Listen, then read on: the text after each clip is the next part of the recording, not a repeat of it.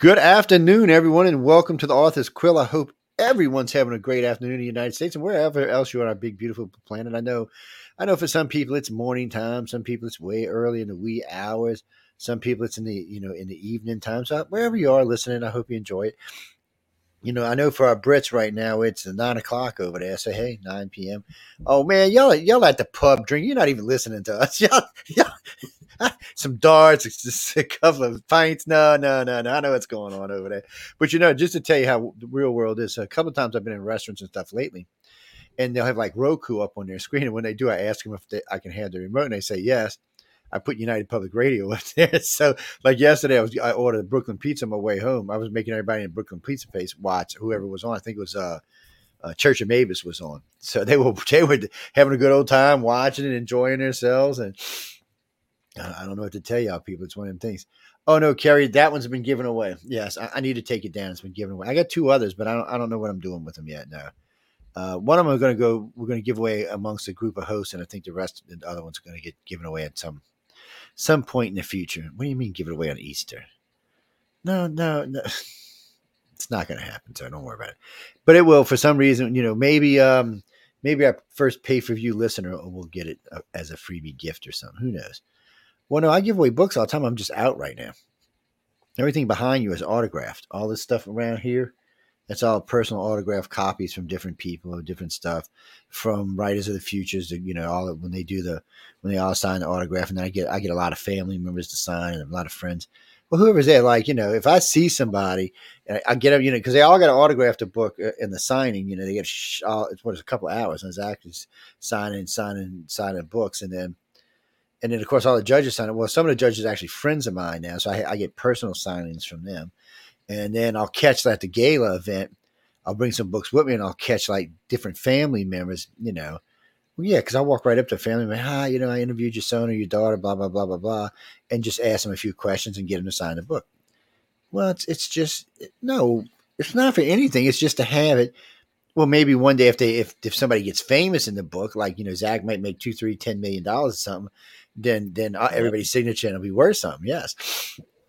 Huh?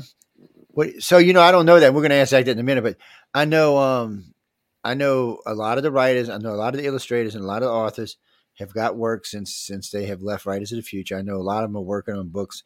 A lot of them have books out. It's, it's a lot to keep up with because so far I, from just that group alone, I have met fifty authors and fifty illustrators, and if you include the judges, that's another twenty on top of that. Mm. And that's not including the regular groups of friends I have that are authors. This, the network does a lot of authors, so from a lot of different areas. And a couple of different groups actually, um, a couple of publishing companies uh, use some of our shows to run their, their, their people through. Not this one. This one's a little different. Carmen does some help on this one. I do some. Jeffrey does. And anyway, it, it's whoever's hosting – Uh, gets to use whatever means they want to bring guests on the show, as long as long as an author. Um, we're gonna we're gonna do illustrators too, but eventually, they'll, illustrators will have their own show. Well, you know, it's it's when you bring on someone like Tom Woods, or Echo Chernik, on the Author's Quill, you know they're gonna be looking at me like, Joe, you know, you know, I, I draw, man, right? I, I don't write, I draw, man. But anyway, so Zach, how have you been, man? I mean, how's life been treating you? Uh, life's been treating me great. I think they might. Maybe you could draw with a quill.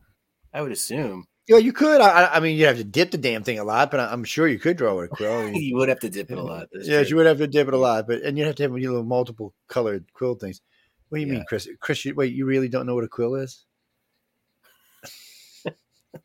I'm not going to be mean to you. No, I mean, some people might. If you're not, if you're not into writing and stuff, you, you might. I mean, how old are you? Can do you mind me asking? two hundred forty-five No, wait, dude. You how old? Where are you from? Like New Zealand? No, they know what a quill is down there too. Mm-hmm. I, are you like from one of them tribes in South America or one of them island tribes we've never heard about? I, I'm just, it's a quill. Well, you know, you know what a feather is, right? You know what a feather is? Okay. You're halfway through the quill right there. In the old days, they actually used like a goose feather. They would hollow it out and use it to write with, with ink. But as they got more sophisticated, they still left the feather on. They're more for show than anything else. And they had more of a metal tip, usually a rounded ball tip. Uh, no, not a moving ball tip. No, it's nothing like that. You stuck it in a little inkwell, and then you, and then you stuck it in a little inkwell. And And I guess eventually you know how far you could write with each dip.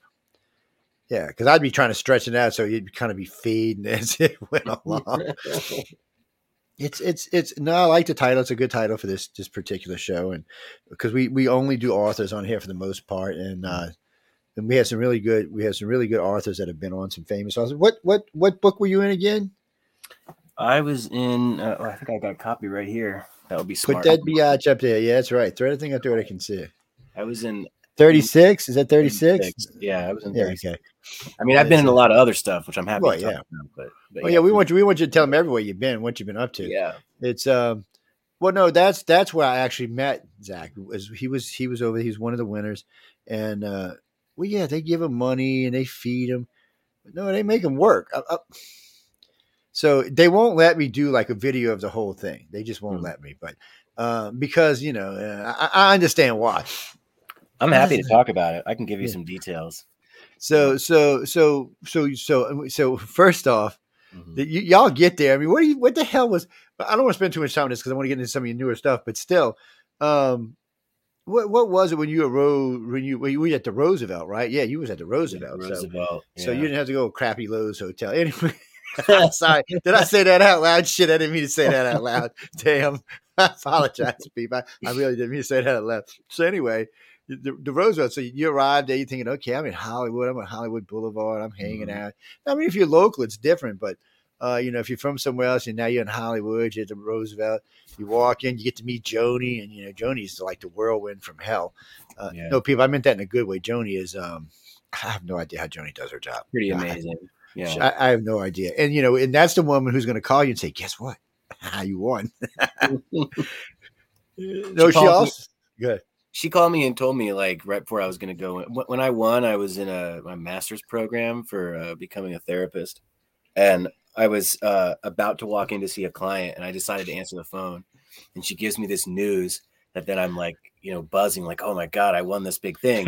Now I got to go listen to somebody t- tell me about how they are, like, suicide or I deal with that. Hey, well, at least, you, at least you had it in the back of your head. There was some bright yeah. light back there. Yeah.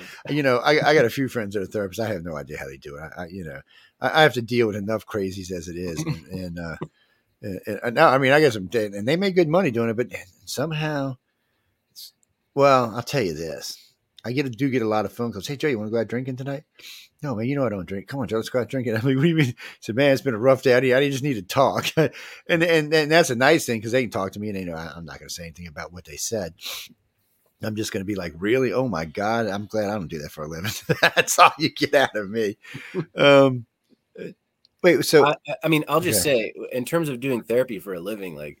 People always ask me, why would I want to do that? For exactly the reason you you just said. Why would you want your job to be listening to people, you know, basically bitch about stuff and in their life? And the reality is, so I have I have undergraduates and I have master's students that I teach.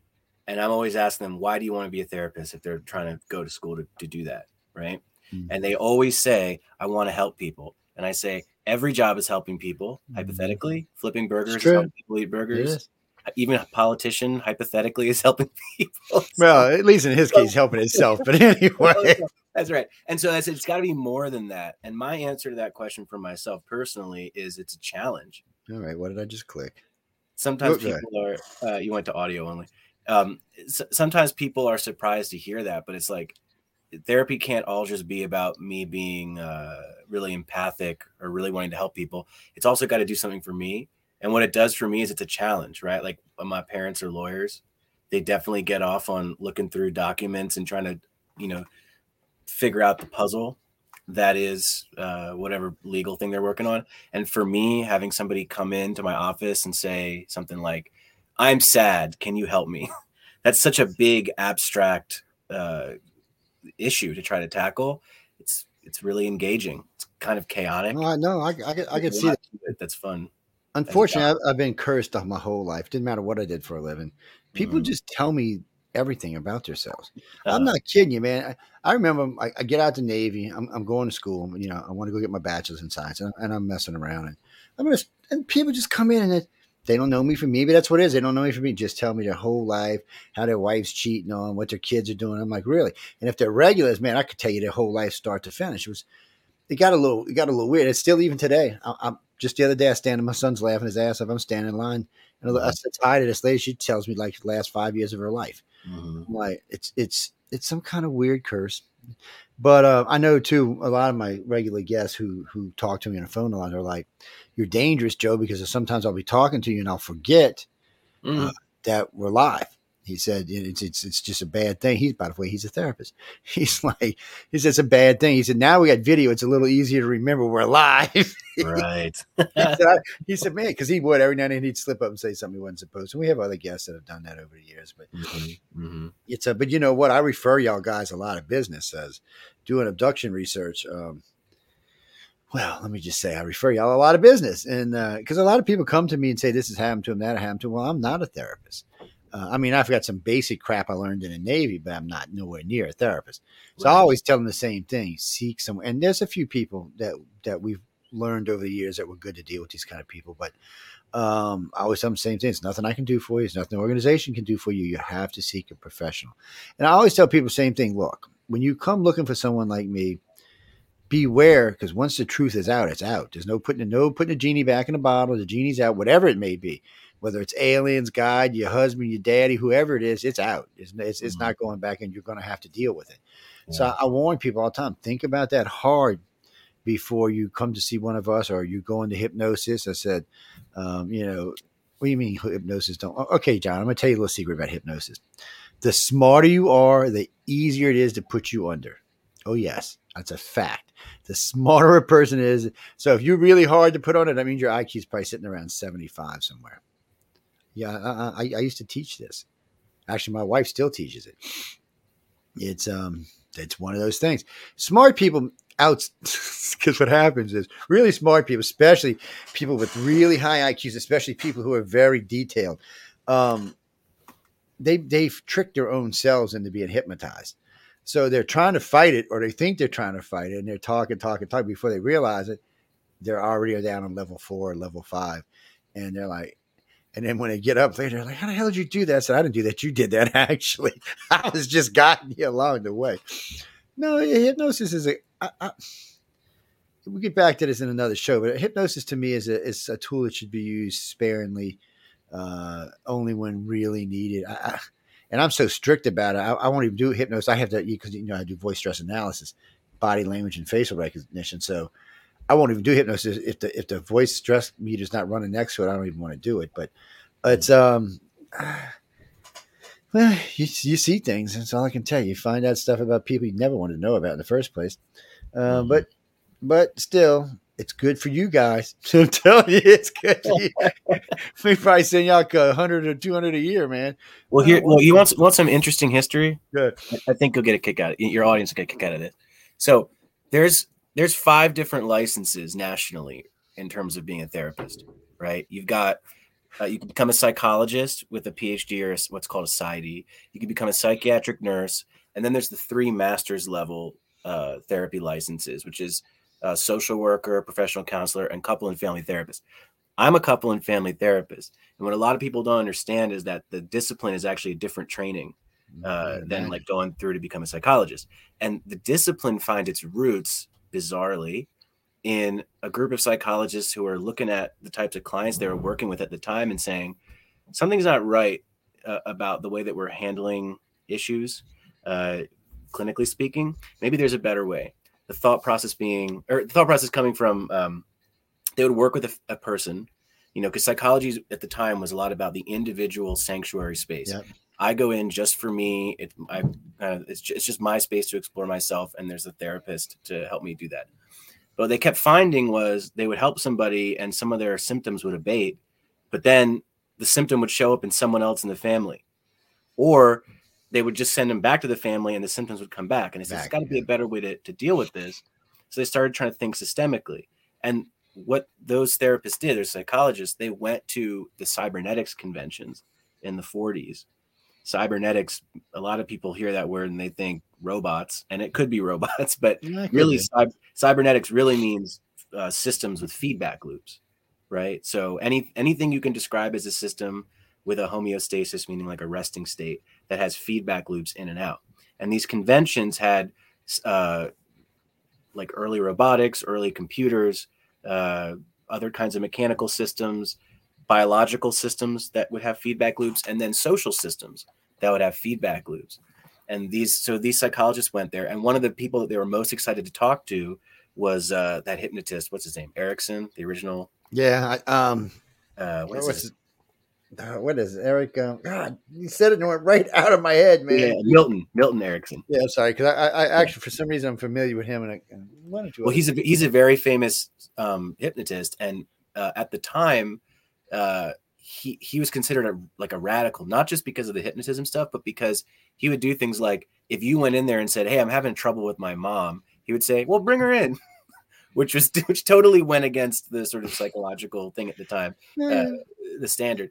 And so from those cybernetics conventions, plus with the stuff that this hypnotist had been doing, couple and family therapy developed as a discipline out of that. There's more to the story, but well, it's yeah. interesting to think that it was cybernetics conventions, hypnotism, uh, also schizophrenia research, because there, there was a period in time, especially back then in the forties and fifties, where one of the leading uh, theories as to where schizophrenia comes from was from uh, problematic family dynamics, uh, mainly something called a uh, double bind. You ever heard of a double bind before? Wait, wait, are you saying, say, say the word again, because I'm getting yeah, a I'm, double bind. Okay. No, I think if it was, I thought you said double blind at first. No, like, yeah. yeah. So double blind would be like in a, in a research study. Yeah. It's in a research study. Yes. Yeah, okay. Anyway, right. Go ahead. Yeah. So, but a double bind would be something like, you go up to your mom and your mom says to you, "You never bring me flowers when you come over." And then the next time you come over, you bring her flowers. And she says, "Well, it doesn't count because I had to ask you." Mm-hmm. And there was a theory for a while that that kind of vice that you get, because you can't win, right? There's yeah, nothing, it's, you, it's, can it's, no, there's nothing happen. you can do. Exactly. And there was a theory for a while that maybe that type of interaction played into what causes schizophrenia, which seems like a wild thing to say now, but that was what they believed. And so it was the intersection of all these things, cybernetic conventions, some of the um, developments coming out of hypnotism, uh, schizophrenia research, all that came together to make family therapy. And actually concurrently on a totally different track, there uh, couples counseling was already happening.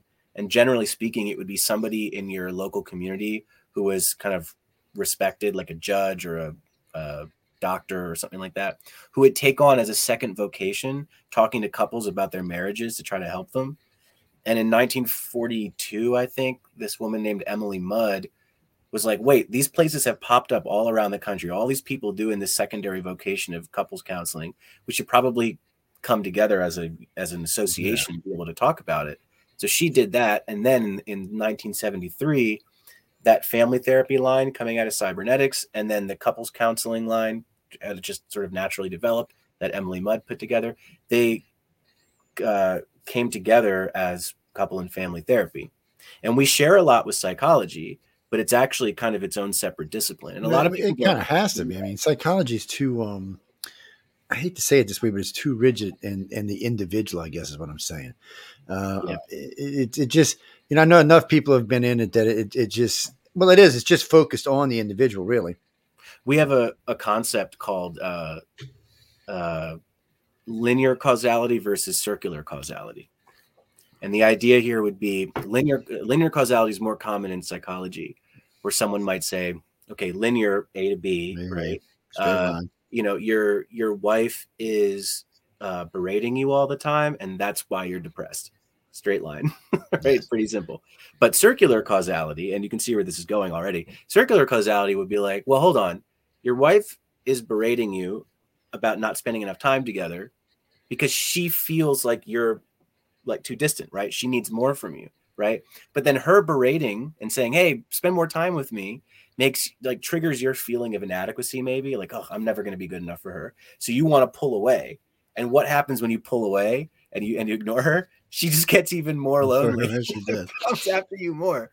And it's this, it's this idea of this this infinite loop that goes around and around. And that that as an idea is not particularly revolutionary, but it, but it was at the time to think of helping people by trying to break those negative circular dynamics, rather than just taking one person by themselves and saying, so why are you upset? Oh, because my wife's always yelling at me, right? Because then you can help that guy to deal with it. But when he goes back to his You know, like, what's, what's sad for you guys is, is when I do studies and polls, they do still consider any psychology a pseudoscience. And, well, and, and, and all these years, I'm like, I'm like, I'm like, wait a minute. I'm not going to understand part, really. I can, in some areas, I can understand it because it gets a little hairy, scary in some places. But in general, knowing as many people I know who do this for a living, I'm thinking, why? First off, you can tell the individuals are educated. Anybody who's talking about this generally has a really good education behind them. Not, not just in what we're talking about, but in generally good education. And all of them, I've got at least two or three letters behind their names, no matter what. So, but I think that intimidates some people. So what they do is they just flip it and say, okay, well, we're just going to treat it like it's a pseudoscience. Mm. And I'm like, well, maybe eighty years ago, you know, maybe when Freud was alive, we could call it a pseudoscience. Uh, but it, it, today, I feel like it's it's more in the real primary sciences, like everything else is.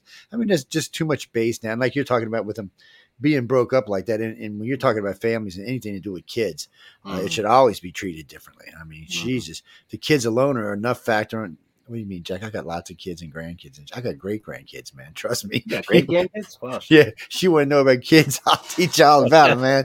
Jesus, man. Um, well, no, because my wife is older than me, goofball. Yes, that's why. I, anyway, we'll get into that on another show. It's uh, that's too much to even talk about on this one show. It's it's sorry, but you know, for you, so you're dealing with with you know with mom and dad or husband and wife. So do you do just husband and wife, or do you do, do husband, wife, mom and dad, or either one? Yeah, so I, I work with um I work with individuals, couples, and families. And maybe okay. I should just say credential-wise, since you were just mentioning it. So I have a master's in couple and family therapy, and the letters after my name, some of them are licensed clinical marriage and family therapist. Okay, uh, I work with individuals, couples, and families, but I'm always coming from that systemic perspective. And even if I'm working with an individual, I might be like, you know, it would be helpful for you to bring your dad in or whatever it is and yeah, have sure. them come in. I would say I probably specialize in couples. I do a lot of couples therapy. And I'm also just wrapping up my certification as a sex therapist. So I do a lot of sex therapy work, too, a lot of uh, like desire discrepancy between a, uh, two members in a relationship. I do a lot of uh, like erectile dysfunction, vaginismus, which is Um, vaginal pain during sex. Mm-hmm. Um, uh, but I, I, the thing is, I'm a guy, and so I do get a lot of men. So I get well, I get a lot of penis disorders, as one would expect. Well, I, Just, I, I, can, I can understand it. Yeah. Well, you mean, so, you know, it's funny. My primary doctor is a female, mm-hmm. and, and she always asks me, because I'm getting old now, she goes, do you need something like Viagra? She says, I know your heart's going to look up. And I said, Doc, when I need it, trust me, I will ask you. Don't worry. She's like, she's, she, she, I'll, I'll be sixty soon. She's like, She's like, she said, will you? I said, yeah, well. I said, well, you think I want to quit having sex? And I said, no, Doc, I'm not that kind of guy. I said, trust me. Because, you know, they always worry because I'm on, uh, I forgot, uh, one of the blood pressure medicines I'm on. Uh, right, yeah. She's like, she's like, she's like, you know, and they're taking me off a lot of them. She's like, uh, mm-hmm. every time I lose weight, they take me off something. But she's mm-hmm. like, um, she's like, you know what that cost? I said, when it costs a Doc, I'll tell you when it costs. I said, I have no problem. I said, if you just want to write a script, go ahead. I said, but I'm fine right now. And she's, She, are you sure? I said, I think I'm sure, Doc. Well, you know, it, it, it's good she asks because, I mean, with she is, she's men, a real good doctor. With, with men in particular, there's a lot of reticence to to discuss what's going on. And I'll tell you this. Because the, they think it makes them less a man. That's why. Yeah. And so here's here's a really interesting thing that I've kind of noticed in my work is that there's three main uh, penile dysfunction issues, right? The, the first one and the most common one is erectile dysfunction, which is not able to get or maintain an erection. The second one is premature ejaculation, which probably everybody knows what that is, but it's when you ejaculate too soon during sex. And those ones, at least according to the research, are the most common type of uh, mm. disorder. Yeah, it sounds like they would be. Right. Now, the third one, though, is uh, delayed ejaculation, right? So not being able to achieve orgasm during sex. And what's interesting is I feel like I get a ton of guys asking about that.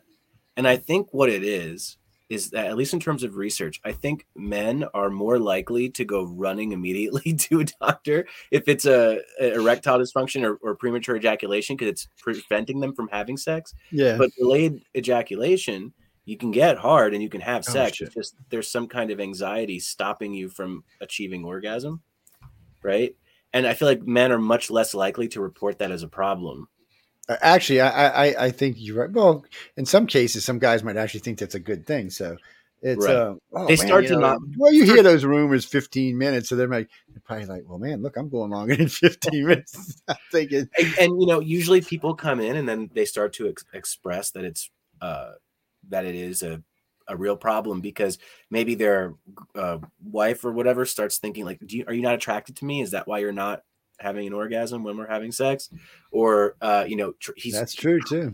He's trying to go for a really long time to really achieve that orgasm, and it's not happening. And now his wife's like, "I'm too, like I'm raw, like I'm worn yeah, out, I'm done. yeah, that, that, that's that enough, enough, buddy. that is enough. That's enough." And so eventually, people come with with that issue. Well, I can give you an interesting example. Um, so usually, this is an anxiety thing, right? That that causes somebody to have this issue. Usually, it's anxiety, and it can be a lot of different types of anxiety. The most interesting case that I've had lately was. The, the issue was delayed ejaculation, and there were some body image issues and things like that where yeah, he, wasn't, he wasn't necessarily feeling that, like he wasn't feeling sexy, if, for yeah. lack of a better word, right? He told me that he didn't even, I said, how do you perceive yourself? Like when you sort of fantasize about having sex, what role are you playing? And he was like, I don't even think of myself when I'm having sex. I just think of the woman. And I was like, okay, interesting. Mm-hmm. So we worked on that. But the main thing was he started to say he was nervous about becoming a father. Think about that psychologically. Yeah, that's that, that that can wear on you there. He was nervous about becoming a father, and lo and behold, his ability to ejaculate had slowly kind of dipped off. The closer, he, the, the more yeah, serious. Protect, the, he, yeah, he was protecting yeah, himself. Exactly. The more serious the conversation with his wife became about having kids. So we worked through his um, sort of sense of confidence of becoming a father. And his confidence sexually started to come back. And then the thing that made the biggest difference, and this was very funny to me, the thing that made the biggest difference, and you have this experience as a therapist all the time where you're not really sure what what will help, and then suddenly something does, and you're like, oh, okay, that, yeah, was, the, right. that was the key. The key with this guy was, we're talking about how he had sex with his wife the previous week, and he says, he says, yeah, but then I had some trouble ejaculating because, you know, there weren't any any tissues around. And I was like, you, you ejaculate into tissues while you're having sex? And he's like, yeah, well, my wife's very persnickety about anything getting on the duvet cover. And I was like, I was like, okay. I said, hold on. I, I, was, I said, have you, have you considered, I said, have you considered removing the cover from the bed? And he was like, oh, yeah. was that's like, a good idea. he was like, he was like, uh, I don't know. Uh, maybe we should try. And then I said, do you have like, like a sex towel, like something you can put down when you're having go sex? Buy a fifty dollar quilt and throw it on it. Yeah, and he was like, he was like, no, he, he was like, I literally, the thought had never crossed his mind or his wife's mind. Comes back the next week for his session. Guess what he says? Oh, good. I'm sorry. So the phone rang where you said I was, like, I was like, he came back to the next week. And, and what do you think he told me? Uh, he took the cover off the bed. He took the cover off the bed. He put down a towel, and he was just spraying everywhere. Uh, I, I said, "Okay, uh, there you go. That's the that's the solution that we were looking for." I guess it's uh it's uh what was that, Christopher? No, it's it's no. We're just what the hell are you talking about? All right. What do you mean? You you li- you live in a whole different country. You can't be booking Zach. You're on the other side of the planet, man. Besides, you Europeans have weirder problems than Americans. So I'm just telling y'all outright. I'm just I'm just being honest with you. Americans are messed up. Don't get me wrong. Americans are messed up, but y'all got two thousand years more messed up than we are. So I'm just I'm just helping y'all out. That's all. Uh, actually, I find most of my friends in Europe to be way less uptight than most of my American friends, mm. but. Because for Europeans, they look at sex differently than we do. It's like you, you knew that when Hillary, I mean, Hill, when Bill was messing around with Monica, and all of Europe is going, and what's the problem with this? You know, because the French president at the time had a had a one on the side, so did the Italian right. president. So Europe's looking at us like, what is what is wrong with these Americans? What the hell's the problem over there? It was, and I'm thinking, you know, it, I'm thinking, well, you know, it's, it's one of the problems. Uh, Bruce says, uh, um, Oh, Bruce wants to know what you got out on the market book-wise. Wait, book did that was John that called me? Hold on. That was, I think that was John that called me. Go, oh, go ahead and answer that. I'm going to see what, what I have out on the market. Well, all right. So I got a couple things. I mean, first of all, this is actually not the first place I was published, but I, I do have Writers of the Future yes, uh, out, volume thirty-six. Um, but also, I've been I've been published in Asimov's Science Fiction five or six times now. I just forget because I just sold another one to them. But so Asimov's, I've been in Asimov's a number of times. Uh, right now, like literally right now on the market is uh, this issue of Asimov's, the, the January, February twenty twenty-four issue. I've got a short story in there. And last year, uh, last year I was in Asimov's, actually, funnily enough, I was in Asimov's uh, in the May, June issue, I think, with a story called The... Uh, The Visions Are Free After Exit seventy-three. And that story, speaking of Writers of the Future, was actually the story I had written t- during Writers of the Future. Um, because uh, Joe sort of alluded to this, and you, you may know about this if, if you're familiar with the contest at all. But when you go there for a week, you have this week-long workshop. And during the workshop, you have a... Hell uh, week, man.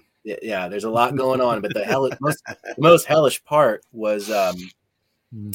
You do a twenty-four hour story. They basically two p.m. on Tuesday, they say, okay, go write a story. It's due tomorrow at two p.m. on Wednesday.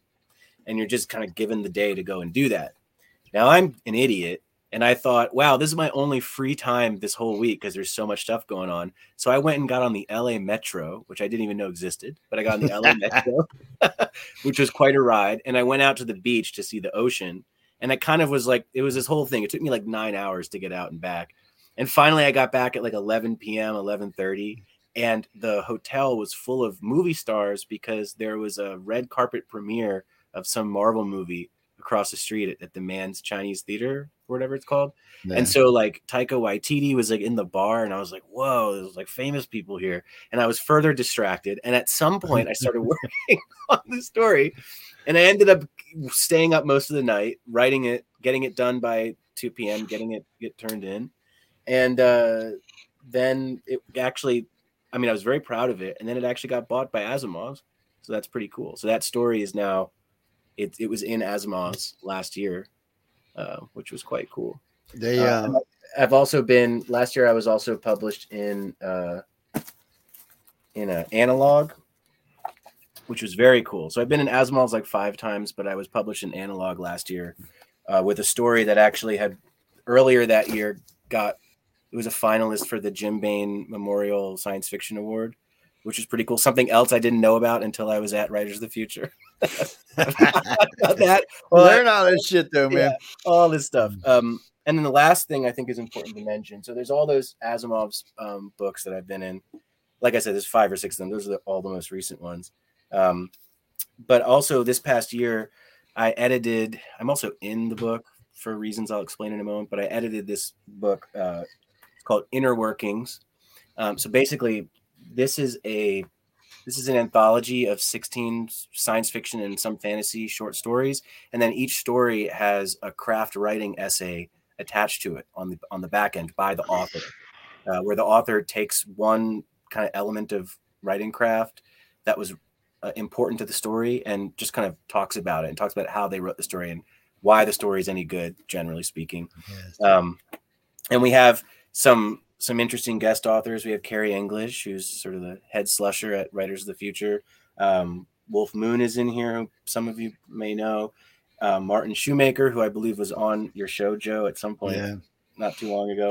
And Eric James Stone as well. And there's a, a bonus essay by Kevin James and uh, Kevin J. Anderson, uh, who was, of course, a, a judge at Writers of the Future and um, did some workshop stuff with us while we were there. But Uh, this is a good book to pick up if you're interested in Writers of the Future, because everyone in here is a Writers of the Future alumni, um, which is super cool. And it's half book, half story and half craft writing.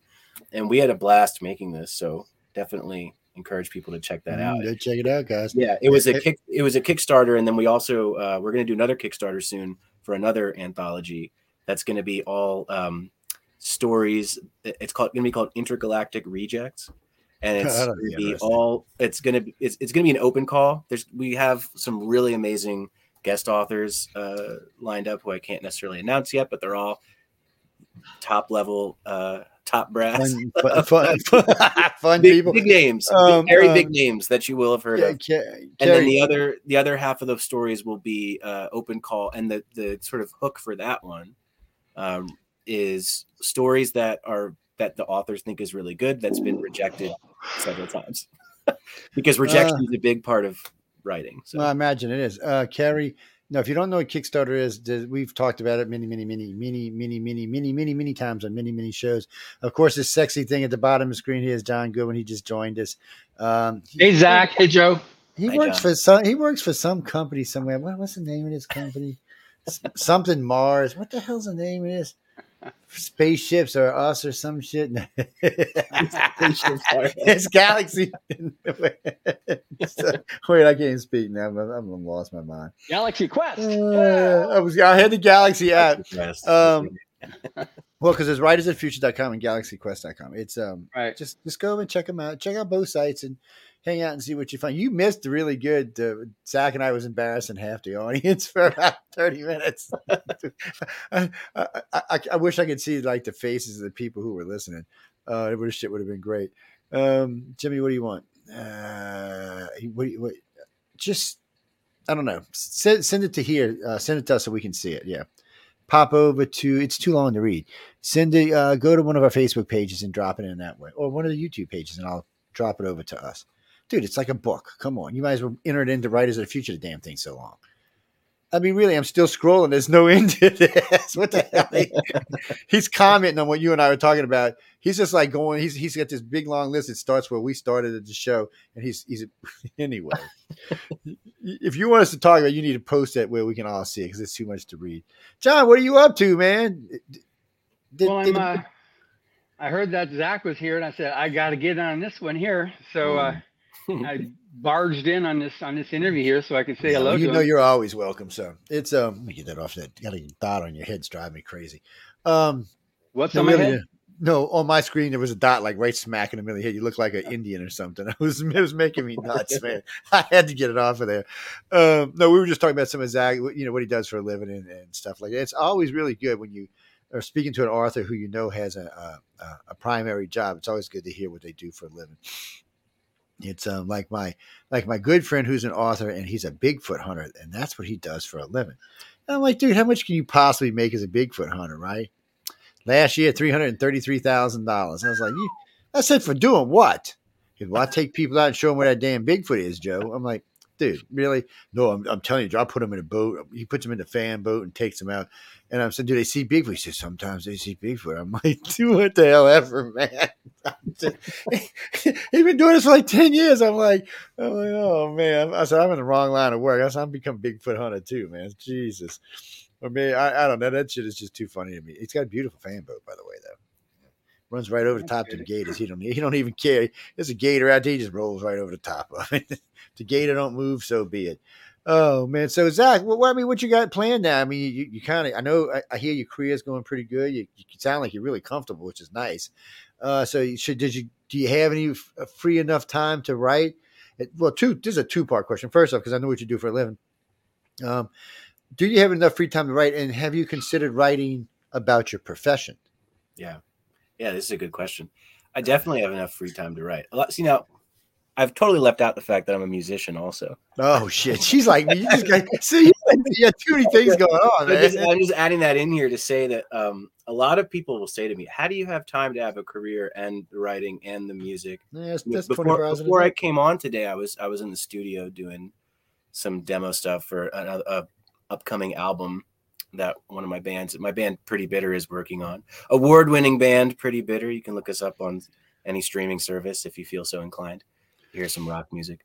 Um, but people always ask me, like, how do you have time to do all this stuff? And I say, my version of relaxing is creating, right? Like, when I sit in front of the T V. Totally makes sense. Yeah. When I sit in front of the T V and just, like, you know, just watch something and my brain's oozing out of my ears, I get bored of that pretty quickly. Yeah, maybe that's A D H D or something, but but slowly but very very quickly I get tired of that and I need to go on and be doing something. And so yeah, uh yeah, there's plenty of time. In fact, I'm working on working on a submission for that that Bane contest. I want to get in the top three this year. So we'll see what happens. Um but Uh, yeah, I, I didn't mention earlier, I'm in a PhD program right now. I'm in the dissertation phase of the PhD, mm. which means the book I'm supposed to be writing is the dissertation that I'm supposed to be doing. Uh, supposed to be being the operative phrase. Uh, And so I would say I'm not going to be able to write like a novel length thing before I'm done with the dissertation, but I still have plenty of time to write short stories. And I will say another thing about the um, the workshop, Writers of the Future workshop, probably the biggest takeaway I had from that experience. I had mentioned the um, the twenty-four hour story uh, a little bit ago. And when I was writing the story, and I, as I told you, I didn't really start till eleven thirty at night, but after I got back from the beach. But when I started writing the story, by the next day, I was very surprised to find that, you know, many of the, you know, those stinger endings at the end of a section or a chapter, right? Or those really great lines or those interesting ideas that I thought took me two or three weeks to kind of percolate on and come up with, when I was put under the pressure of needing to do it within Uh, twenty-four hours and really within like fifteen hours, when I when I was put under that pressure to do that, uh, it just came out. And, you know, it it comes to this thing of, there's this joke that we were talking about while we were there about, you know, an, an M F A, so a Master of Fine Arts, uh, their approach to writing might be um, like you're sculpting the David. So all of your energy is going into just perfectly crafting every sentence and every angle of the story. And you're spending weeks and weeks on one product. Whereas the, the more the pulp mindset, which is more of where L. Ron's coming from, and, uh, you know, the, all the other sort of pulp, Heinlein and all those guys from back in the day, is just write a lot. And as you keep writing, and moving on to the next story, moving on to the next story, you're sharpening the blade, which is yourself. Mm-hmm. You as the tool is getting sharper. And I feel like once I took that on as an idea, after having learned that at the um, the workshop, I've been just, just sort of pump out stories all the time. And not everyone is the most amazing story ever, but I'm selling a lot of them. And I'm selling more than I was before. And I think it's because I'm getting better at writing, because I'm writing more rather than the stories are getting better, because I'm You're probably not second guessing yourself so much either. Not se- Yeah, exactly. Not second guessing myself. Another big thing that I learned, uh, not from the conference, uh, the, um, the workshop, but from actually getting published at Asimov's, is like, if the editor gives you a note, just roll with it. Right? Like I got, I got a note from uh, from Sheila Williams, who's the editor of Asimov's. I think the first story I wrote for them, she came back to me and she was like, "I really like three quarters of this, but I hate the ending. Can you change it?" And so I went back to my story, and I went about three quarters in, where I'm pretty sure she meant three quarters because there was a break there. And I just deleted everything after it. And I started writing again. It was kind of a brand new ending. And then she bought it. Right. So it's that it's, it's kind of going off what you said, Joe. It's that kind of fearlessness and just do like moving, never, never stopping, moving forward, not second guessing, writing as much and, as you and, can. And, you know, it's it's funny because, you know, you talk about writers, illustrators, even hosts, actors. It's the same thing. You either you're either going to step up, or you're going to get stepped on when it's what it comes down to. Right. Uh, and it's not like the old days when there's only a handful of everybody around doing anything. Now there's, you know, eight billion of us on the planet competing for a lot of the same space. So, you know, I tell people, I get, I get hosts. I had, matter of fact, I met a lady three days ago. I was um, fixing a roof, is what my company was doing, and the woman can out talk me. And I was like, Jesus! I mean, she's got a P H D. She's intelligent. We've, we've been, lately we've added three, four P H Ds to the network and a couple more bachelors. And um, and she's she's into a lot of different stuff. And it's like, well, you'd make a great host. So I invited her on Friday before last. She couldn't figure out how to get on. I said, that's what the problem is with brilliant people. She's like, what? I said, y'all are dumbasses. She's like, what do you mean? I said, some of the most brilliant people I know, dude, couldn't even damn air their tire up. She's like, you're kidding. I said, no, I'm not. I said, I said, I don't know what it is. It's, it's like it's like a trade-off. Your, your brain is so focused on, God, I got a master's and P H Ds out the yin-yang. But I, I can't pump my own gas. I mean, it's just one of those things, man.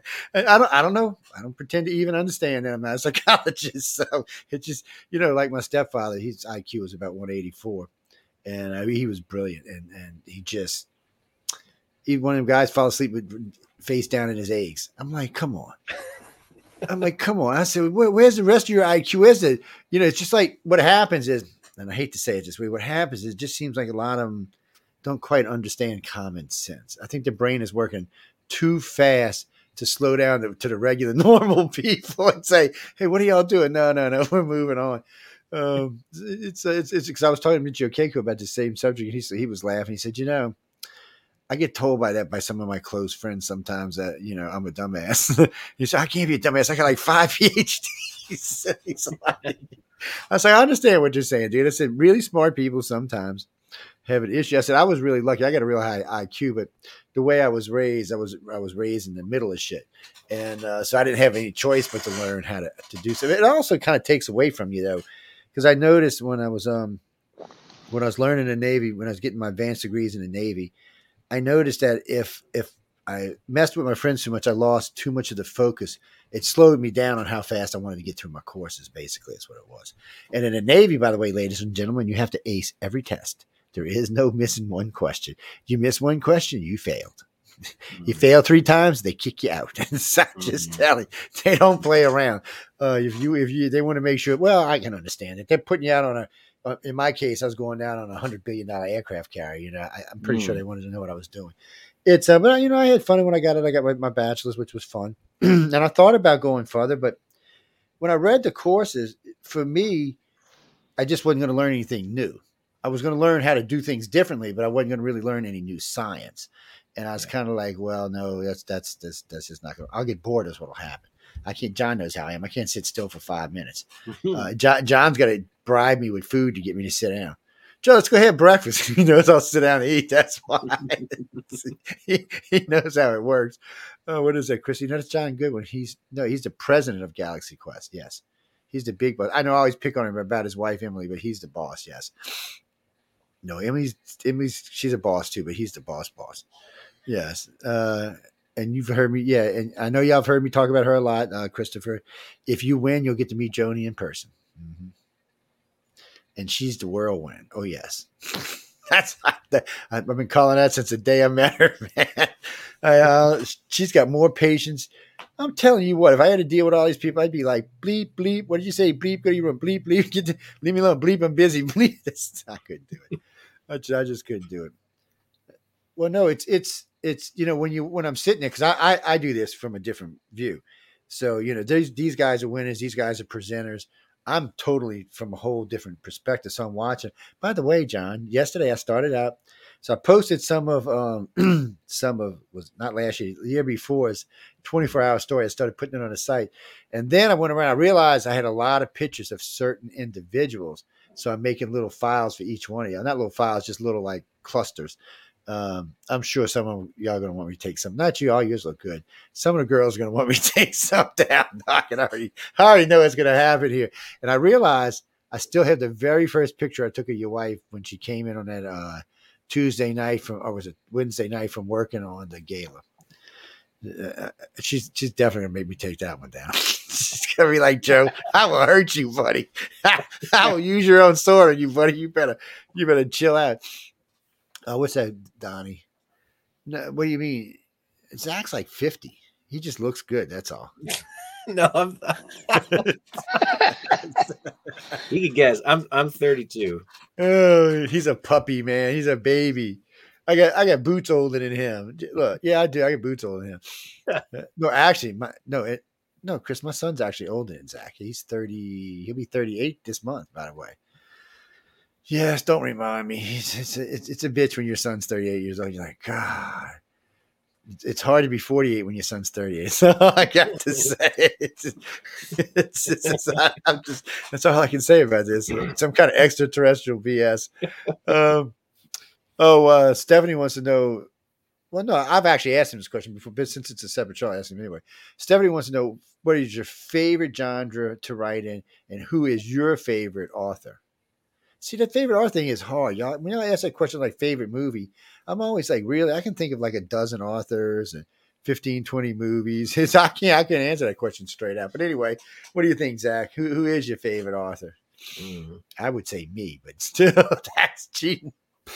Well, I mean, I could say favorite genre to write in is definitely science fiction, mm-hmm. for sure, without a doubt. I like writing horror sometimes also.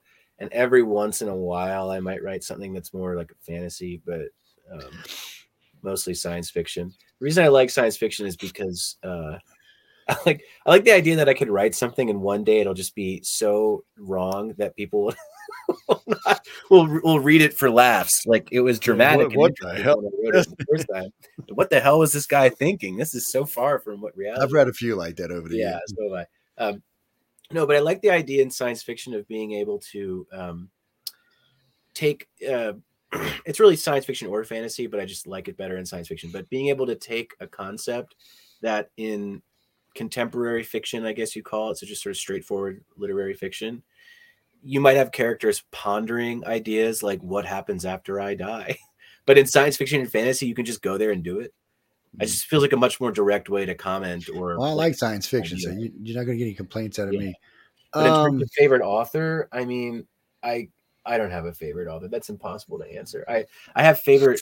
I say that all the time. John I, said it himself. It's it's a I, hard question to answer. I, I really really like a lot of the authors that I see on like Clark's World on a regular basis. If you're familiar with that, it's a magazine. Mm-hmm. You can read it online, um, and they they have podcasts as well. I like a lot of the authors I read in Asimov's, but I, I just I like um, rather than say author. I think what I could tell you is I tend to like uh, like contemporary science fiction, short fiction. So so so how about um, what is it, John? Um, near near now science fiction. Is that how I'm gonna say it right? Anyway, the, the near future, near near future science fiction. Sorry. Because I, I, you know, some of the stuff I like, like Expanse and Babylon and a few others, I kind of like, you know, there's a line in Expanse. I'm going to always remember that I, he's not that guy, but I'm that guy. I'm going to, boom, I'm always going to remember that shit. That, that was that was epic, man. He walks in and makes the guy leave. He said, but I'm that guy. And blows his mm-hmm. brains out. No, guys, it's on Expanse. It's, it's season four or something like that. Uh, maybe season five. I don't know. Um, but I like stuff like that, but I, I, man, there's not much sci-fi I don't like. Yeah. And, and, I, and I, I can even go back to some stupid ones like Ice Pirates and just dumb shit and, uh, that probably shouldn't even be allowed to be on T V anymore. You know, it really, I'm really truly, well, I was watching, um, Forbidden Planet the other night with uh, Leslie Nielsen in it. And oh, I was thinking, classic. and, and it's, I enjoy it. I mean, it's, it's, it's, it, I mean, it, the technology, as far as what we're concerned, is way out of date, but it holds up okay, and, and the acting is okay. It's just, and I like the idea about the Iliad and the Id. You know, that's always been a, a thing. Mm. I've always kind of the Id people. Y'all don't know what the Id is. Well, we did, I'm not going to even let y'all come to this show anymore. I'm, I'm going to start. I'm going to start having an I Q test to attend this show if y'all don't watch it with, you, with these dumbass questions today. Oh my God! Uh, no, really. I mean. Look it up. How's that? Look it up. No, yeah, look it up. Um, I, I like there's a lot of different kind of sci-fi I like, and, and um, fantasy, some fantasy. I'm just, I, I don't know. For some reason, I prefer sci-fi over fantasy, but but I do like sci-fi fantasy. So I guess I can't say anything about that. But um, most fantasy, and maybe when I was younger, I kind of liked the dragon stuff and uh, things like that. And, eh, but I also like just straight out hardcore stuff too. So. Mm-hmm. Yeah, you know, it's it's. Uh, I can I can get into some just heavy kind of stuff that most people won't watch. What's your favorite sci-fi, John? That don't count.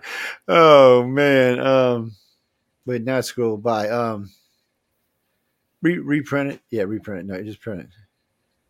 Yes. No, I know it was a cartoon. Yes, I know. It was a cartoon filled with rock and roll music and half-naked uh, cartoon girls. Which one is it? It's uh. Oh, come on, put it back up. You're going to make me go look it up, aren't you? you, you being a, why won't it scroll back and let me see it? Let me see if I can go scroll back. Anyway, it's um,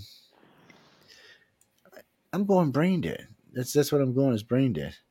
And where'd this comment go? Well, guys, I just had it like two seconds in front of me. Where'd it just go? What did I do with it? Uh, what the hell? Maybe I just type it in and they'll do it that way. So while he's looking for that, Zach, are you going to, to Superstars? I'm not going to Superstars, actually. No, but have you been? There, um, have you you've been there before, right? I've not been to Superstars oh. actually.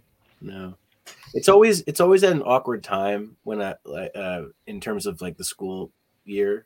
Oh right. Yeah, it's just an awkward time. But Storm Humbert, another uh, yeah. alum of Writers, I, I think Storm and also John Campbell from my year. Are, are yeah. both going to be there again this year? They're both they're going to be handing out bookmarks for our next Kickstarter. That's yeah, I, had Storm, I, I interviewed Storm last year at Superstars for this Kickstarter to to launch yeah. to roll this out in the podcast just as soon as uh, I remember the Kickstarter was was announced. Yeah, so hopefully it helped. Uh, oh, it definitely money. helped. Yeah, I don't know. Our our first Kickstarter ended at uh, two hundred sixty-eight percent funded. That's way so, cool. That's pretty cool. And so, and now this time uh, we're, we're doing a little bit of a bigger Kickstarter for Intergalactic Rejects. And by, by the way, if I, if I didn't mention it's, it's again, it's the Inner Workings was our previous Kickstarter, and the group that we put together of all uh, Writers of the Future alumni is called um, Calendar of Fools. We're kind of working towards being a small press, um, little That's bit. So you're saying, which is which is exciting. Yeah, um, we have an L L C and everything. It's all very uh, official. Um, but so I edited this first Inner Workings thing. We're, we might do this concept again in another format, but the next thing we're doing is the Kickstarter for Intergalactic Rejects. We're going to be asking for a little bit more money this time, but that's so that we can try to pay people pro rates, because we, we, we ended up at seven cents for this one instead of eight cents, which is kind of annoying. Um, and eight cents, is, thing, eight, yeah. eight cents per word is, is the pro uh, rate. Yeah, uh, but yeah, we yeah. also we have bigger names this time, and we also are going to have an open call. And usually, that both of those things are going to help. You know, absolutely. Make, you know. Now, what that's interesting. You've got that, because that's what Kevin did when he created uh, Wordfire, and uh, with um, Dean Wesley Smith with Chris, they created their own publishing house, because it's just. They couldn't work with other publishers, so they just created their own publishing house to handle mm-hmm. their works. So for you guys doing it, it's guaranteed that you got a press, and as you build up that base, mm-hmm. and you've got an amazing, you know, initial with with all these your alumni there. Yeah, um, you guys are all have your careers that you're building. It's going to result in a good base, and and what you your audience versus you know Storms versus you know all the other guys there. Mm-hmm. We'll cross, you'll cross flow to each other, and you'll end up with a lot bigger audience for your each of your works, Absolutely. Which would be great. And then you'll have a solution, not wait for some other publisher or some other, because mm-hmm. you've got you guys control the vertical and the horizontal. Yeah, absolutely. That was a big part of our discussion in doing it. I kept I kept saying ad nauseum, rising tide lifts all boats. Mm-hmm. I kept saying it over and over again, because that's what it felt like. And as a result of all of this, I really feel as though. Uh, We're uh, our the thirty-six, thirty-seven double year. Mm-hmm. You know, despite it, basically our, our Writers of the Future year got delayed for a while because of COVID, because um, it was supposed to be twenty twenty yeah. for Volume thirty-six, and so obviously it got pushed back a lot. And then we ended up sharing our year with a lot of the people in thirty-seven. But also, I don't know if it's. I think it's just random. It just happens to be this way. But I mean, everything you could possibly want to get out of Writers of the Future, I think our cohort got, right? I mean, we got the whole usual amazing experience, but also that we got made this big friend group that then also turned into now this uh, small mm. press that we've been working on, and we're now working on our second book. Like, that's you know, no, you, you raised the bar. That, that's really it. But it's yeah. interesting too, because I've I've interviewed people on on the podcast, mm. and going back to Volume Three, they're still in touch with each other. You know, that's like yeah. almost four decades. They're still talking to each other. And that was Joe's first year attending the Rise of the Future. Yep. Was your year? Right. Was the first time we yeah, invited him as a guest. Um, what the hell? I guess when he left, it disappeared. It's the um, it's rock and roll. The girls, bright flowing hair, big boobs, hanging out all over the place. They play rock music the whole damn time. Are you talking about heavy metal? metal? That's what it yeah. was. Heavy metal. Okay. God, I was that like, magazine hey. Still exists, by the way. Yeah, so there's one Heavy Metal, and there was another. Was a Heavy Metal two thousand or something? And uh, yeah, there was a Heavy Metal, a Heavy Metal two thousand. There was also all those um, those uh, Frank Bakshi, Bakshi, that mm. that guy, another cartoonist. He made um, Fire and Ice, I think it was, which is a, a fantasy cartoon from the eighties. Very well, Fire adult. And Ice also was the was the uh, a book that was done to Frank Frazetta too, of his art. There was a whole yes. thing on that, Fire and Ice, and, and a short video, or short movie, a documentary of his stuff too called I, Fire and Ice. I don't know if they're connected, but I wouldn't be surprised. Certainly, if the the Bakshi movie is very much inspired by that by the Frazetta type of art. I mean, it, it's like Conan the Barbarian kind of stuff. Right. But, it's, but the movie's from like nineteen eighty-six or something. Uh-huh. If you haven't seen it, it's actually pretty. It's pretty cool. It's got a lot of like rotoscoping art, uh, like uh, wow. animation in it as well. Yeah, very cool. Mm. Yeah. That's good, yeah. Guys. Like, Heavy Metal was just Heavy Metal. It should be on its own. It's not whatever y'all saying over there. It's just, it's not the same thing. It, it's it's it was. You know what it was really for was pothead music is what it was. Well, not the music, but the film, the, the movie itself. Yes, the movie was itself a, was definitely a pothead movie. It was a stoner movie. Maybe take some acid or something. I don't know. There's a lot of flashing colors in it and stuff. I don't know, people. It's it's sci-fi, but I don't know. You saying it's all great and fabulous and fantastic. I mean, it was fun to watch, but it wasn't much more than that. I, I I'm not a huge. I mean, a huge fan of heavy metal. Any well, heavy metal music. Yeah, I'm a big fan of heavy metal music. I'm not gonna lie, but. Uh, there's not much music in, in all fairness. You got to remember, I've got a lot of kids and grandkids, so it's not much music I don't like. I, I listen. If you ever listen to the shows, you'll hear me play country, you'll hear me play rock. Like, you know, that night I was playing Sandman from, from Metallica. Uh, I was playing Johnny Cash, This Is America, or I'm America, something. Just sometimes we'll play some hardcore stuff like that, and then sometimes we'll just play whatever. We had some bubblegum on a couple of weeks before that, you know, you know, just all, all cover tunes, but. I just got a big repertoire of music that I like. Movies, I see. I'm kind of with Zach. My problem with movies and T V is, is I got to stop to watch. Mm. So my wife gets mad at me about this because I like to um, just put on something I've seen a hundred times late at night, so I'll go to sleep. Because if it's anything interesting, I'm going to watch it, and then I'm going to stay awake. So I, I, you know, I use it to slow down. But as far as just watching T V or even going for the movies, that eh, it's just I can't sit still that long, guys. Nah.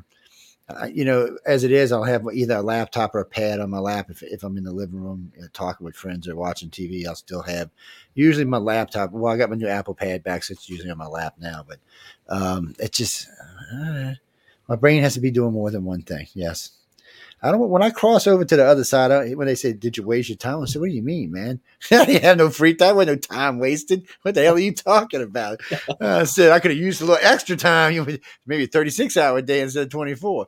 Um, cool. So, uh, Zach, Jim, I'm curious. How do you come up with story ideas? That's a good question. Uh, usually, it depends. It, they could come from anywhere. Honestly, I don't have like a. A, a model that I use for it, but right. it's, it's either I had a dream or I saw something that was like visually interesting and I decided to start like writing it out in words uh-huh. and just kind of build a story from there. Or sometimes like the one that's in Asimov's right now. Um, so it's in the, my current story is called Early Adopter in this issue of Asimov's. And what happened with that one was, I don't know if I was listening to a podcast or something where they were talking about Neuralink, which is the new um, oh Elon Musk's little baby Elon Musk thing. And so this this is supposed to be a technology where it's it's a the original conception of it is, you know, what if we could put some kind of neural interface inside of a uh, quadriplegic person's brain so that they could use their brain power to control machinery and and surf the web and whatever without help. Uh, and then, of course, because he's Elon Musk, he says, and then who knows what could happen in the future with this technology? What what amazing things we'll be able to do. Elon's the and, evil bastard, I'm telling you, but I still love you. Go ahead. uh, and so then my my immediate thought, I mean, because I, what I say is like uh, usually is, you know, everyone's going to have a different reaction to that information. A sociologist versus a, uh, mm-hmm. uh, you know, oil rig worker versus me as a sex therapist is going to have a different reaction to that. And of course, my initial thought was like, I wonder how people will have, will use a neural implants for sex. that was the, that, was that the, could be interesting. Now there, there could thought. be, there could be some, well, I don't know. We, we might have to change the radio on this show for this. That was your story idea. That was, yeah. Well, because, cause I was thinking like, cause it, you know, you want to do something new and interesting, right? You know, the the, the science fiction MacGuffin in your story should be yeah. interesting as well as writing a good story that's like an adventure or, or whatever type of story you're writing. And my immediate thought was, you know, every single piece of technology that gets invented, someone finds a way to have sex with it or use it for sex. Like it's just a they thing do. that people do, right? Do. And I thought yeah. if we have if we have neural interfaces that let us surf the web and maybe send emails, like we could be having this whole uh radio show like like telepathically, I guess, if we both have it, things yeah. like, I thought immediately, how will this be used for sex and how is that going to fuck up people's lives? Well, you know, Bluetooth Bluetooth yeah. changed sex in a major way, so I can only imagine what this is going to do. Right, exactly. And so yeah. then for the story, I that that was it. I was like, okay, that's an interesting concept. And then am I and then I just have to pick like what what do I think's going to happen? What kind of tone am I going for? And then I'm more of a, uh, what you call a pantser. Uh, yeah. So so some people may know this, some people may not. But when it comes to writing, there's this sort of spectrum. And on one far end, you have plotters. And on one far end, you have pantsers. And some good, like a far end plotter would be Orson Scott Card. My understanding is that, yeah, my understanding is that Orson Scott Card spent two or three years writing the outline for Ender's Game, and then two or three months actually writing the book, something like that, where, you know, the outline was very, very detailed. And then the actual writing of the book was kind of a snappy thing he did at the end. Right. And then at the far other end, you have pantsers. I mean, the most famous version is Stephen King, who I think you can tell if you read his books that he's pantsing them. And pantsing means you kind of go in without an outline and you're basically improvising your way through the story from one moment to the next. Martin Shoemaker, who you had on your show previously, Joe, he's like a master pantser. He, I mean, he'll, he does a thing at conferences uh, called the Instant Short Story Show or the Instant Book Show or something like that, where he basically gets up in front of the audience and he dictates the story out loud. And then um, at FireCon this past year, and I think the year before, maybe the year before that, he did the Instant Book Show, where over the course of three days they basically wrote like a novelette or a novella or something, and then at the end he showed everybody how to publish a new story you've written on Amazon. So with, over a weekend, basically he wrote the whole thing. I think Dean Wesley, uh, uh, Dean Wesley Smith, right? Yeah, I think I think he does that too. He's, he's a pantser.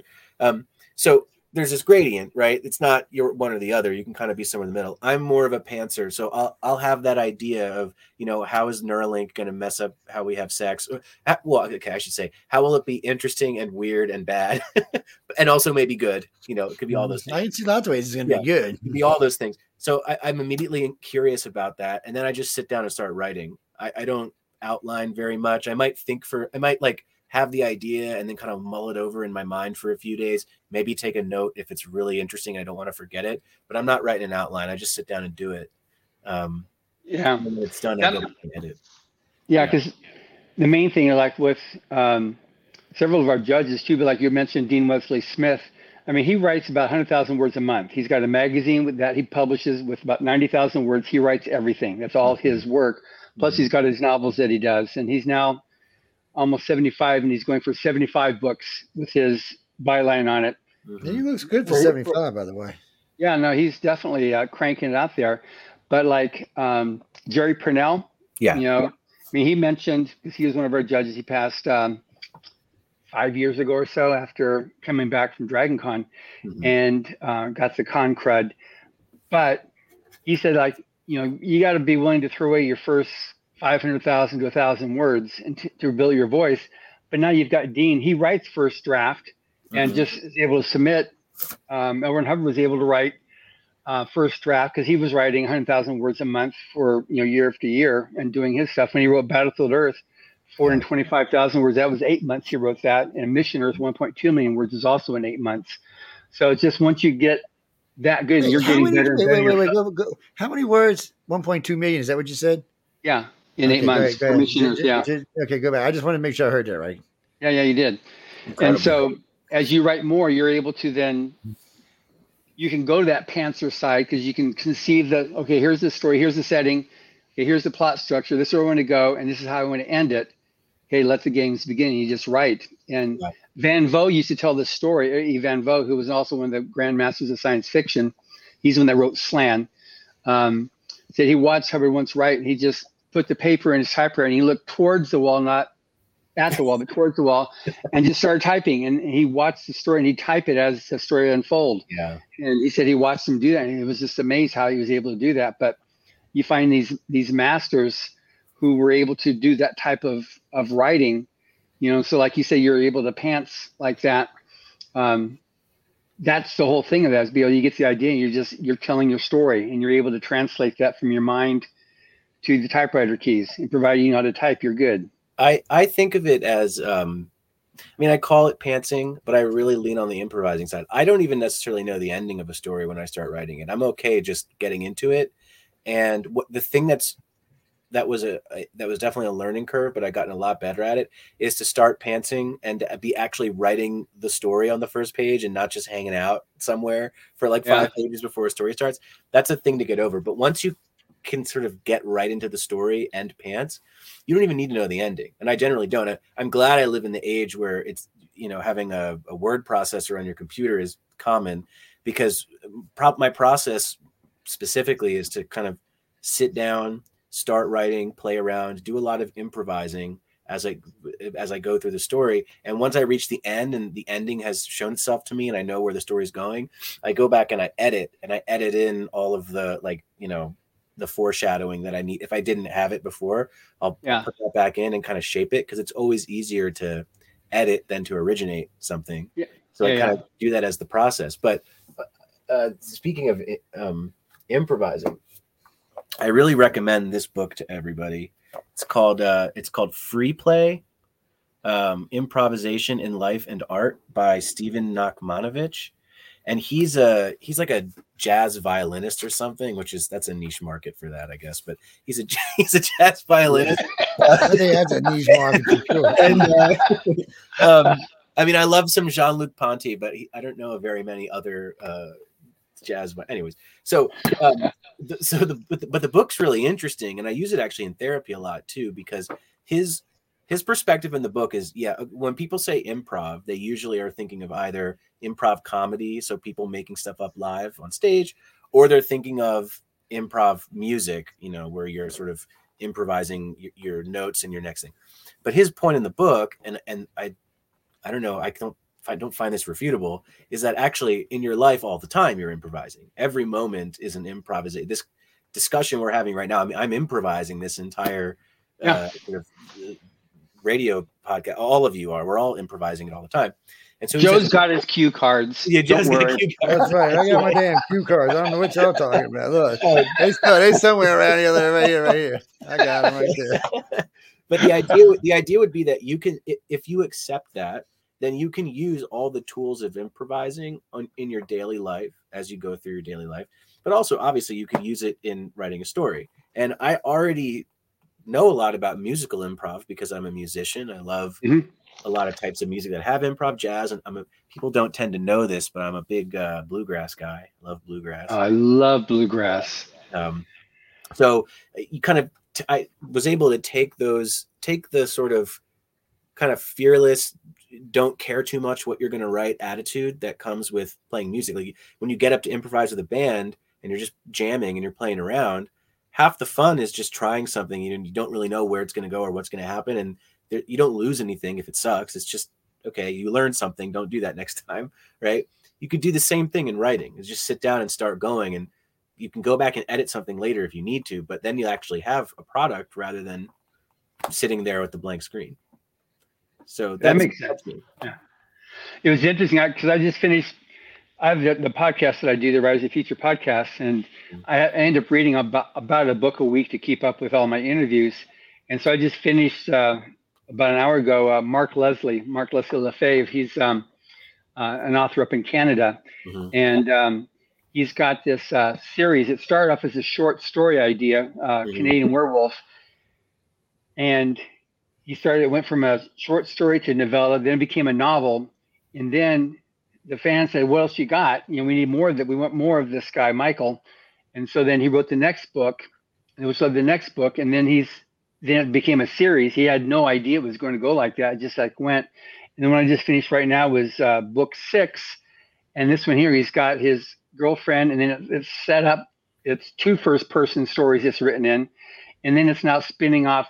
That line going off, and then a three-part series following it. It's just, it's amazing how it's growing just from this spark of an idea. Never a plan for doing that, but it, now that's what happened. Absolutely. Absolutely. Uh, I mean, again, I understand for some people they need the outline, and there's many amazing books that are written off of sure. outlines. But even the outline, I mean, when someone says they're an outliner, what they really mean is, I like my improvising to be in a very specific box. There you go. Right? Like, there you go. They're still they're still improvising. It's just when I improvise, I want to. Basically, it's like saying the this the context in which I feel the most safe playing and improvising is one in which I'm not wasting time writing a lot of sentences and paragraphs. I'm just putting it down on a note, and that makes total sense to me. It's just not how I want to operate. But because I because I, I think I get the most out of actually typing out the dialogue and seeing how the characters feel to actually write them. Um, right. But I think people, some people can get that from their outline, and that's totally fine for them. But the core of the idea with improv is the same. It's just allow yourself to play, just play around, have fun. If if you're not having fun with the story, the audience is definitely not having fun with the story. Then that, right? Sure. That, that's a big part of it. So for yeah. sure. But it also might seem too, like with short stories, by the very nature of a short story, you can't have multiple storylines. Mm-hmm. You don't have enough real estate to deal with it. Yeah. So it's it's probably easier to do that, like what you're saying there, or like the you know the the pantser. But in order to have a novel, especially in today's very complex, at least mm-hmm. some readers like the complex, like the Brandon Sanderson stories, where you've got sure. all these layers, they need to be intricately woven to make it so that it sure. comes across seamless, but then they come together and you've got like ten storylines running and something. And I I personally have problems with those because I have I've got a week to get through a book, you know, so I've got to be I've got to be able like I can handle four or five hundred pages, but boy, when they get to these these these behemoths, you know, I just I just can't do that. And just yeah. sometimes I'm going two or three books to prepare, like right now in the middle of three books, because I've got five interviews set up for the upcoming superstars in a few weeks, and I'm like jamming to get through them all so I can work up my questions, have all the uh, interviews prepared, and then we can just get through them without going like, okay, so what was your book again? You know, I hope everyone's I hate- listening. John, John is the hardest working man in show business. He is that, man. That was the bitch never stopped. he he is he is nonstop going the whole time I see him. I mean, I, um, I will admit, by the way, I have an outline for the book that I want to write. so, so to to John's point, that with a book you might want to have you might want to have an outline because there's you need more of the plot lines coming together. Yeah, for sure. Um, yeah. But I'm also very open to once I start writing that book to kind of allow it to go. Oh, for sure. It's gonna go. And also, I'm I'm planning the book I'm writing. Uh, uh, the book I'm writing instead of my dissertation. Uh, is uh, my dissertation. Yeah, I keep bringing it back because I need to remind myself that I need to do it. But uh, the the book that I'm working on is sort of a uh, trying to remember what my my elevator pitch was. I have it written down. It's pretty good, but it's, it's, it's I haven't had to say it in a while because the book doesn't exist. Um, but but the elevator pitch for the book is basically something about how. Uh, the, There's a uh, been a break in reality in um, in Seattle. Not that that matters, but sort of a break in reality, and things can, if enough people believe in something, it can become true in this area, right? And so one half of the story is this dog that can talk now because someone believed that that could be the case and it became true, who's trying to find its owner who left because of the disaster, and the other half of the story is ten years in the future. That uh, the owner of the dog in the future, who's building a podcast about this event that happened. And so what the reason I did it that way is because it kind of gives me an opportunity to have one side of the book be an adventure, which is following this dog who talks on its journey through this very sort of psychedelic um, world um, mm-hmm. and going through it. It's sort of a very sort of kind of traditional adventure. And the other half of the book, I get to tell short stories. Because it's because it's a podcast, so the um, the host of the podcast is uh, each each chapter is an episode where he's talking to someone about their experience in the disaster. So I get to tell little short stories. So I get to kind of use both. I outline this epic adventure on one side, and on the other side, I get to tell little short stories. Um, and like I said, when I finish the dissertation, right, I'll definitely try to write this book. Uh, that's the plan. That's funny. It's it like that. Hubbard wrote this book called Typewriter in the Sky, and the author there, Horace Hackett, um, his editor keeps on coming. Okay, so where's the book? You know, he hasn't started it at all yet, but he's he sold it. He's already gotten the money, and he's already spent the money, his advance on it. So he's describing, he's giving his perfect elevator pitch, and he goes, "Yeah, so where is it?" You know, so you know he keeps on telling the story, digging himself bigger and bigger, deeper and deeper in the hole. You know, about the story he hasn't written, but the editor said, I need it. I need it. But he hasn't, he hasn't uh, started it yet. Just elevator pitched it. Yes. This is me forever, perpetually. But I think people should be worried. Once I start writing those, those books, it's not going to stop. They're just going to keep coming and coming. So that's good. And you got a publishing house to take care of it for you. That's right. That's right. Yeah. It'll be interesting to see what I do with that. Like, it'll be interesting to see where the publishing uh, house will be at that time. Um, but I also, you know, because I've, I've got the sort of Asimov's and, and analog connections, there's, there is traditional publishing opportunities as well. I mean, that's a whole nightmare in and of itself, but I think it's worth giving it a shot. Um, so we'll see. We'll see what we'll see where, where things are in a few years. Yeah, I've I've had some. I mean, I've had both ends of the spectrum. I've had the you know, Orson Scott Card, who's totally into the traditional publishing. Yeah. And Nnedi Okorafor is very much into that as well. Mm-hmm. But then you mentioned Dean Wesley Smith. He's just like, I'm done with it. Um, you know, he likes he writes a lot, and so these the traditional publishers will do one book a year. So he says, I don't want to do that. Mm-hmm. And then um, we also have Hugh Howey. He started off self-publishing with his with his stories. Right. Did really well. Went traditional. Didn't like didn't like the the control points, so he went back to indie. I mean, mm-hmm. to self-publishing, indie publishing, mm-hmm. his or self-publishing his stories, and because uh, then he could do whatever, keep his own pace, whatever the size, length of the book he wants. He could just he controls all his points on it, and he's now obviously built up sufficient audience space that it's not a problem for him to do that. Right, because um, he's got the two T V series now and a third one in the works with his books. So he's like, you know, he's a happening dude. That's why it's uh, it's challenging to navigate the the world right now, because it's sort of like the publishing world. I mean, I guess mm-hmm. the world in general is hard to navigate. Yeah, the world in general these days. Oh, yeah, just don't, don't narrow it down just to publishing. Yeah. Just the publishing. It's because they're, it's very similar to what's happened in the music world.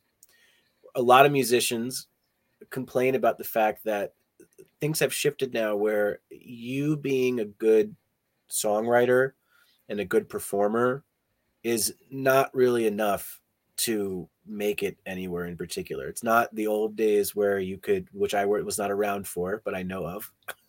where where you could be, where he's a could, baby, don't forget, guys. Yeah, where where you could go and you could move to a city that had A and R people in New York or in L A, something like that, and you could be playing really good shows, have some good songs, and somebody would come out and see you and just take a chance on recording your album and seeing if they could sell a bunch of records.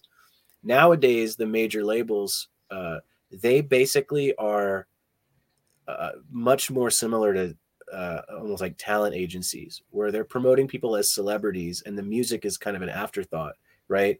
I need to know if you make, you know, trap or if you make, you know, country rock, or I, I need to know what basic bucket to put you in. But yeah. then the main way that they build up the audience is just through social media. It, the most interesting thing I had heard about this was conceptualizing the difference between Bob Dylan, right? And, you know, any modern folk artist, right? Bob Dylan, part of the fun, or part of the expectation at least, was the mystique, right? Like he would put out a record and that was when you got to hear something about what he was thinking from the lyrics, from the music, et cetera. But otherwise he was in the wind. You didn't know where he was, right? Nowadays though, it's the opposite. The audience expectation is not mystique. The audience expectation is total, uh, t- uh, what's the word I'm looking for here? Total... I'm thinking intrusiveness. That's not really what I mean. But, but the, yeah, the expectation is that is that you are posting basically every other day at, at minimum, so that your audience can see what you're doing. So instead of there being a mystique, it's I know what my favorite artist is doing all the time. I know what they had for breakfast. I know when they're going to the studio. I know, you know, what, what they're eating on tour for lunch. Like all of this stuff that you would at a granular level. It's not even like generally what were they doing this week. It's what were they doing today at eleven a.m. And there, there's an expectation that it, from the audience now that if you're not putting out that amount of content all the time, people will just sort of stop paying attention. And the algorithm as well will pull people away from paying attention to you. Unless you have a pre-existing uh, celebrity uh, that people will just keep waiting to hear from you. You know, if you're a very, very mm-hmm. famous person, um, you need to be posting. So then it becomes very challenging as an author or a writer. I'm sorry, it's the same thing. As an author or a uh, or a musician or a different type of artist, it becomes challenging to say, okay, if I really want to quote unquote make it, uh, meaning having a lot of viewers, being financially successful at it. I need to not only be creative in terms of what I want to do, but I also have to learn how to navigate social media, or else I probably won't get anywhere. Like, I'd be very lucky to get somewhere not being a social media maven of some sort. And because of the, everybody carrying the, you know, they all got their phones and taking pictures and video stuff, the stress level goes up one hundred x because they, they can't do anything. They can't say anything. You can have some guys that are just, they're whacked out, and they just, then they do the things that they make some post or some statement, which then just kills their career. Exactly. You know, yeah. Some, but they become very, very paranoid about what they say, how they look, you know, and it just makes it all the harder, that stress, not just doing a good song or writing a good book, but also how do I look, saying the right thing, being in the right place, being the right people. They can get totally paranoid about that, which is unfortunate. Yeah. Uh, Stephanie, that is John Good who's speaking. That's Zach B up at the top. And of course, if you don't know who I am, you shouldn't be watching the damn show in the first place. Mm-hmm. Um, what, what what was the question? I seen it go by. Oh, no. I tell you what, I will ask that to Zach, but like the last ten minutes, because I don't want to get off on that. No, it's a good question, but we'll ask him. It has nothing to do about author stuff. By the way, it was what we were talking about at the beginning of the show. He had some guy asked me a question. So we'll wait till the end of the show, and then we'll ask him. Um, what do you mean when you see John Goodwin? You can see John Goodwin. He's, he goes all over the damn country. At least once a month, he's somewhere. I mean, no, That's really. True. That's very true. He's, he's, I mean, you can see him in Tampa. You can see him in Dragon Con. You can see him in, in Utah. You can see him out at the Christmas parade. Well, Christmas, you know, a little ways away. But anyway, um, he's he's everywhere. And Next month, I'll be, in Colorado, I'll be in Colorado Springs. And then the week after, I'll be in um, Provo, Utah for Life, the Universe, and Everything. Yes. Oh, and whoever wrote that, you're not allowed to talk to Emily unless I'm present. Yes. No, no, I'm sorry. That's just how that works. Uh Oh, no, you know, yeah, because Sarah, that's, you won't hear me always talking. We're not going to talk about today, but I do pick on Sarah a lot. No, the, the Sarah in the room is not the Sarah I'm talking about. Oh, Lord. Anyway, what else y'all got for us tonight? Anybody sending me dinner? You can buy me a pizza, people. I'm hungry. You know, I'm starving. Mail me. Dax, he'll go for pizza, too. John said, sure, he'd go, you know, make it a three-way. Send us all a pizza. Yeah. Um, different parts of the country. I get it's funny because people will, I haven't had people send me food. So one day I'm sitting here, I was whining about something. I said, man, I could go from a good, good steak from Babylon, you know? So, and, uh, and we, I was just talking about thirty minutes later, I heard my doorbell ring. I'm like, what the hell is that? And I was, I was in the studio by myself. I'm like, I said, hold on, I'll be right back. And somebody was with me. So they're talking, I come back, man, big old T-bone steak. Wow. I was like, who sent me this, man? I said, oh, man, thank you very much. So I'm not going to be able to eat it at the moment, but I'll put it in the refrigerator later. It's good, too, by the way. It's a good steak. Um, no, anybody can do uh, the startup stuff. Anybody can. It doesn't matter. You just you just got to adhere to their rules. And remember, whatever amount you put down, you better get, or you don't get anything. No, so if you say fifty thousand dollars, you better reach fifty thousand dollars, or guess what? You're going to get a big... You say I would start out something small is what I do, but yeah, whatever, whatever y'all think. I don't have anything on Kickstarter. Got stuff coming up on pay-per-view, by the way, pretty soon, but not, nothing on Kickstarter. Oh yes, ladies and gentlemen, we've um, I was working with some of the newer hosts on some new pay-for-listen stuff or pay-per-view stuff. You should, as a matter of fact, Sean Sean Haslett, who's going to be on starting on Sunday nights in February, he's going to have some of the pay-per-view stuff there as well. So. He's a Writer of the Future winner too. Well, we're always we're always recruiting hosts. I mean, we, we have two networks. So, real quick, this network is almost full. United Public Radio will be full, and then what they'll do is, is they'll take all of the so-called esoteric stuff and move it back to U F O Paranormal, and leave United Public with shows like this, News on the Flip Side, uh, some of the some of the shows that are into science and stuff like that will stay here, and then so you'll, it's it'll be two. It used to be two separate networks. Uh, so it'll go back to being that. So you'll have one network that's just full. Yeah, they'll actually be competing against each other. Uh, but you'll have one network that's just basically going to be full of news and science and other stuff. And one network's going to just all esoteric stuff. Yes. If it's an alien or a demon or something along like that, it'll be on that network. Yes. Well, that's how it was in the old days. And we're just going back to that. We're getting too many shows. Plus, there's at least a dozen people I want to recruit in the next couple of months. So as it grows, I, I need more space. Yes. Uh, John don't want John's the boss. He don't have to write no damn books. That reminds me, by the way, I just noticed that this was up here. This is have you read uh, read this production by Johnny Mack? Uh, oh no. yeah, actually I have. Oh yeah, I have. I just saw that there. I was like, oh, that's very uh, very related to this whole, this whole channel. It's an interesting book. He's a, a, a I guess he's a psychiatrist. He went a, around. It was a yeah, it was a tenured a tenured psychologist yeah. and uh, at Harvard, a, I think. At Harvard, yeah, or maybe it, it was Yale. It might have been. No, Yale. It, it was one of the Ivy Leagues because I remember when it all came out, they flipped out because one of their one of their tenured professors was saying, "Oh God, alien abductions are real." He also and, has a Pulitzer Prize. Harvard, yes, it was Harvard. Harvard, yeah. yeah. So uh, a friend of mine, um, Piola Harris, it was a good friend of his, and uh, and they used to travel around together and uh, you know attend conferences and stuff like that and meet people. He he he worked in the in the same field I work in. It's just we took a little bit different approach than he did. We we kept it scientific because it, to be honest, you can't talk about. I mean, you can talk about U F Os all day long. It doesn't matter. I mean, it's just something flying around the sky. Unidentified flying object means just that. Uh, when you talk alien abduction, that's a whole different thing, and and you need hard science. You need you need stuff. You know, you need proof. You, you need something other than hey, I was probed by an extraterrestrial. Well, good for you. I need I need something, and you know somebody said, "Well, you do hypnosis." I said, hypnosis is not proof, even though I'm so strict and we don't we don't allow any questions asked that could taint somebody's memory. It's still not proof. It's second. It's it's it's like an eyewitness. It's yeah. it's good, but it's not good enough. No, people, I hate eyewitnesses, by the way, because I've had ten people in the same freaking room give me eight different descriptions. You know, I'm thinking to myself, was everybody on crack? No, these were just everyday normal people, and still eight different descriptions. It's it's irritating. What do you want to see, Zach? Right? What? Oh, wait, wait. Let me get this straight. I saw a, a psychology sex books, but the the oh, so okay, I got I got no, I got I got I got I got I got it. So he wants you to write a psychology sex books, but the the your customers will be extraterrestrials. so so let me get this straight. You want him to discuss sex. In psychology, with an extra any, any any particular type of extraterrestrial, maybe a gray, a reptilian, a humanoid, or something like that. Good idea. You know, you don't care just as long as it's. I'm just asking. You don't want to post this shit up here, not me.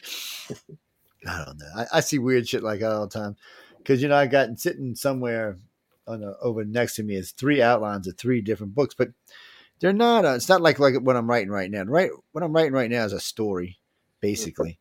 Uh, but these three are, are drafted outlines are for more of a hard kind of kind of slash documentary or slash. Uh, it's hard to explain, but uh, most of what's in there is all fact stuff. That's information that the organization's been working on for more than three decades. Uh, so it, it's interesting, and it's stuff like the blood type studies are in there and things like that. Uh, so it, and it's and then but you can't really put cases in because you, look, U F O cases that like. Travis Walton cases and the, the boys down in Pasco, they made great movies like Roswell. They made a whole great series, but it doesn't prove anything. Mm. It does not prove to anybody that those things were actually real. Even though I talked to um, one of the, one of the, what's his name's son down in Louisiana about what he, what they saw in Roswell and all the stuff the guy brought home, but still without the stuff they brought home, it's, it's hearsay. It's circumspect. I mean, I can't, It, but you know what's weird about this? I could win any case in the United States in a, in a courtroom for the proof of extraterrestrial. I could win it hands down, not any problem at all. Just with just with witnesses alone, it wouldn't even be a, a thing. But it's it doesn't still doesn't prove anything. So you can win it in case of law, but it's always the same thing. Always applies: extraordinary claims need extraordinary explanations, and or extraordinary evidence should be a better way of saying it. And um, E T just doesn't leave that behind. Other than in, in damaged people. I mean, other than that, the only things that help us out is that I C A R keeps half its its abduction criteria secret. And so when we get people that come into the organization and say this, this, or this, if it's if it's hitting on these targets marks, then we know we got something because they haven't been made public yet. We made half our stuff public, and you you can bet your ass how many people try to hoax it. But uh, the stuff that's not, you know, that's what we're looking for. And for people to come in and say this, this, this, and this. And we're looking for particular types of keywords or trigger memories or things like that. Something that we can work from that may actually be real. Because really, I, like I said, when you and I were talking about it earlier, I'm not a psychologist, so I don't want to hear, oh, grandpa raped me or something. It's just, I, that's not extraterrestrial, is it? You got to go with somebody else for that. Mm. And a lot of that stuff on the hypnosis, unfortunately, comes out. Matter of fact, I'm hypnotizing a lady just recently because they're doing a documentary on Buffalo. I'm hypnotizing this lady. And so I asked her to tell me the most traumatic event. You know, I should I should have been more clear with the question. I should have said extraterrestrial. So, which I thought would have been the most, nope, it was not. It was some stupid shit when her husband was sick uh, in the hospital, and that was what it was. Then she went on for like forty minutes about it. And I was like, well, that has nothing to do with aliens, sweetheart. if that, so if that's the thing that scared you the most, I think you're in pretty good shape. Uh, so yeah, I just, you just don't know what you're going to get into when you pop the hood. I mean, you just, mm-hmm. and I'm sure you're familiar with it because you never know what's going to come out of somebody's mouth. And we're so strict about certain words. You can't use alien. You can't use extraterrestrial. You can't use spaceship. You can't use any of that. So I, I need them to tell me in their own words that that's what they saw. What do you mean Elon Musk is an abductee? He might be. Elon Musk is the guy from Moonraker. I'm telling y'all. He's brilliant. He's insightful. And somewhere down the line, he's going to put big lasers around Mars and say, keep out, S O Bs. Um, y'all think I'm playing with y'all. He's, he already said he wants to take at least ten of his kids to Mars. And, and have a family of at least five hundred on Mars. He, his goal is by twenty thirty-two to have more than a million people living on Mars. Uh, that's his. It's going to be Muskville. It's going to be his colony. What do you mean? We can't get there. Neither can the Chinese or the Russians. He'll be there all alone. With us stupid asses, we'll still be sitting out here trying to figure out how to get there. Unless he lets us use his rockets, we're not getting anywhere. Oh, man. It's, it's just, you should write a book about that. You know, there's a there's actually maybe it's on Netflix. There's a series. Um, it's it's a it's a series about going to Mars. It's a pretty good series, but throughout the series, they actually bring in famous scientists and famous people like Elon to talk about how this is working, how this is working, how this is going to play out. It also, which is nice, brings in the economics of politics into the into what it's how it's because we're not going to Mars without politics and economics. It's just not going to happen. I mean, John's rich. He might be able to give Elon the money to go, but I, I can't do that. It's uh, I, mean, I don't know if John's that rich. John who? Emily said he's worth four or five billion dollars, man. I'm like, shit, you, you can buy your own spaceship for that. Uh, you could buy you could buy your own spaceship for all of that, maybe. Yeah, it's probably all of that. It's probably well, no one of them, one of them Falcon X and Blue Horizon things you can get for one of those. One of them junky Jeff Bezos ships, you know. So, no, Jeff, I'm just teasing, man. I love you, man. I'm, I'm just glad. I, I, I made a bet with a friend of mine going, this is thirty years ago. I was hosting Wake Up U S A.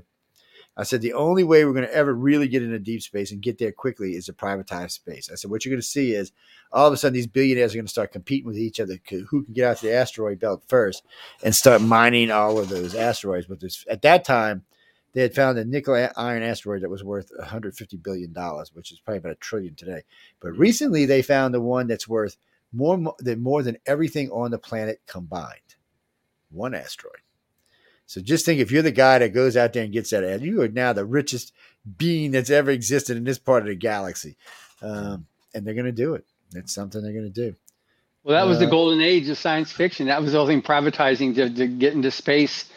And that was the whole thing, because there was like Heinlein and Hubbard and several of the other science fiction writers, because they'd all just experienced World War Two, and Korea was was escalating, was looking for, and World War Three was rapidly coming around the corner. So they started writing books to put people's attention on going into space, and that was what helped to uh, uh, predicate the um, space race, because it was an arms race that was happening in the early fifties, and they just said, no, let's switch it, switch it. And so they were writing like, um, you know, there was. Uh, Heinlein wrote about the moon, and there was uh, Hubbard wrote this thing called Conquest of Space, which was the privatization, you know, private people going up there and and the exact thing, they're mining asteroids and stuff like that to be able to do it. And it's um, and that's what's finally turning out that's going to probably make the whole thing happen. I mean, he's the one. It's Musk. I mean, yeah, it's Musk that's getting stuff up to the space station now, because yeah, yeah. the government can't.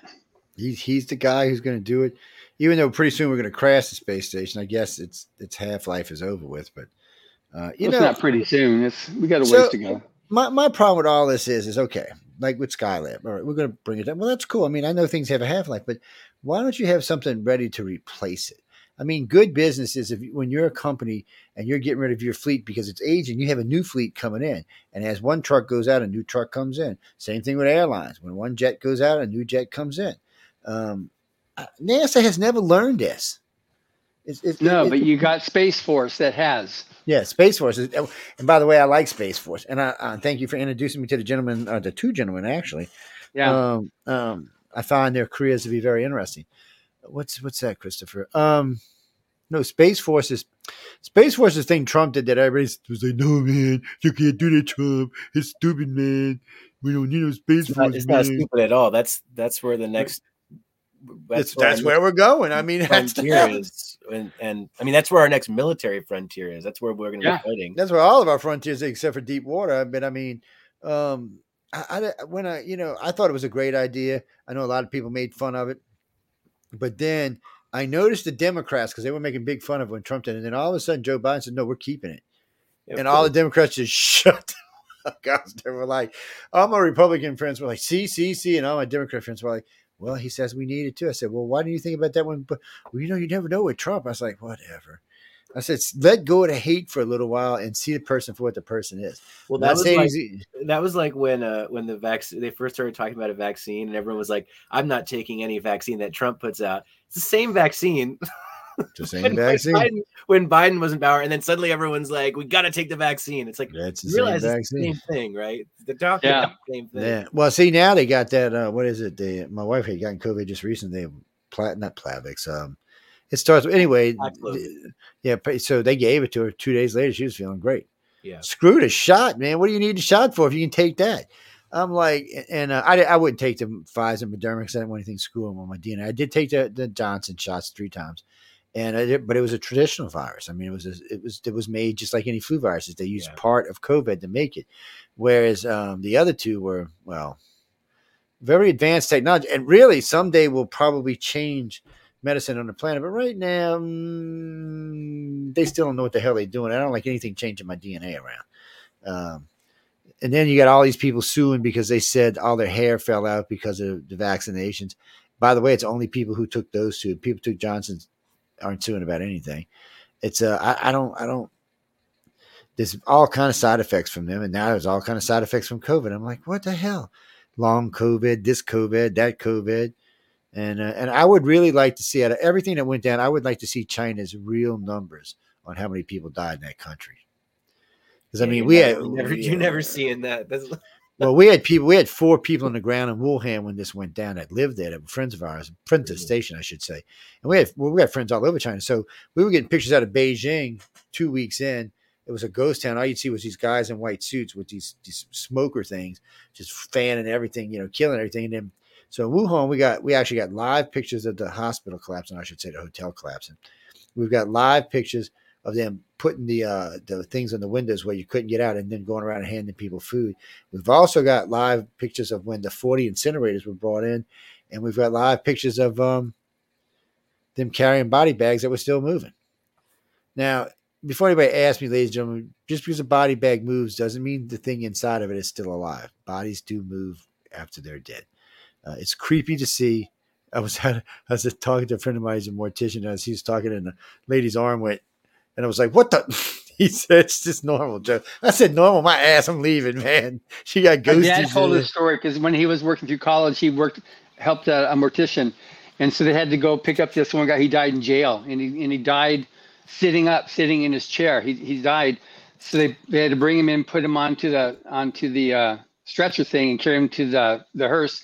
And they had to tie him down. They had to, because his rigor mortis had set in.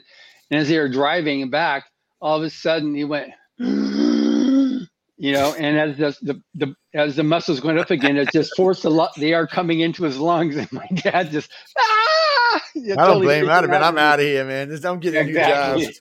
That's what I had to say. I'm getting, I want a new job, people. Screw this. Um, I, I don't, I, I, I've seen enough dead people. I don't want to see anymore. But wow, and, um, I seen one guy burned to death in a rig. That was just horrible, and and, and I didn't even want to watch. But you could. It was it was like. You just couldn't stop. I mean, he he flipped his rig and blocked up all the traffic, and it was burning, and he couldn't get out, and it was no one could get near him, and he just started screaming, and everybody's just sitting there, and, and there's nothing anybody can do. But it stays in the back of your head.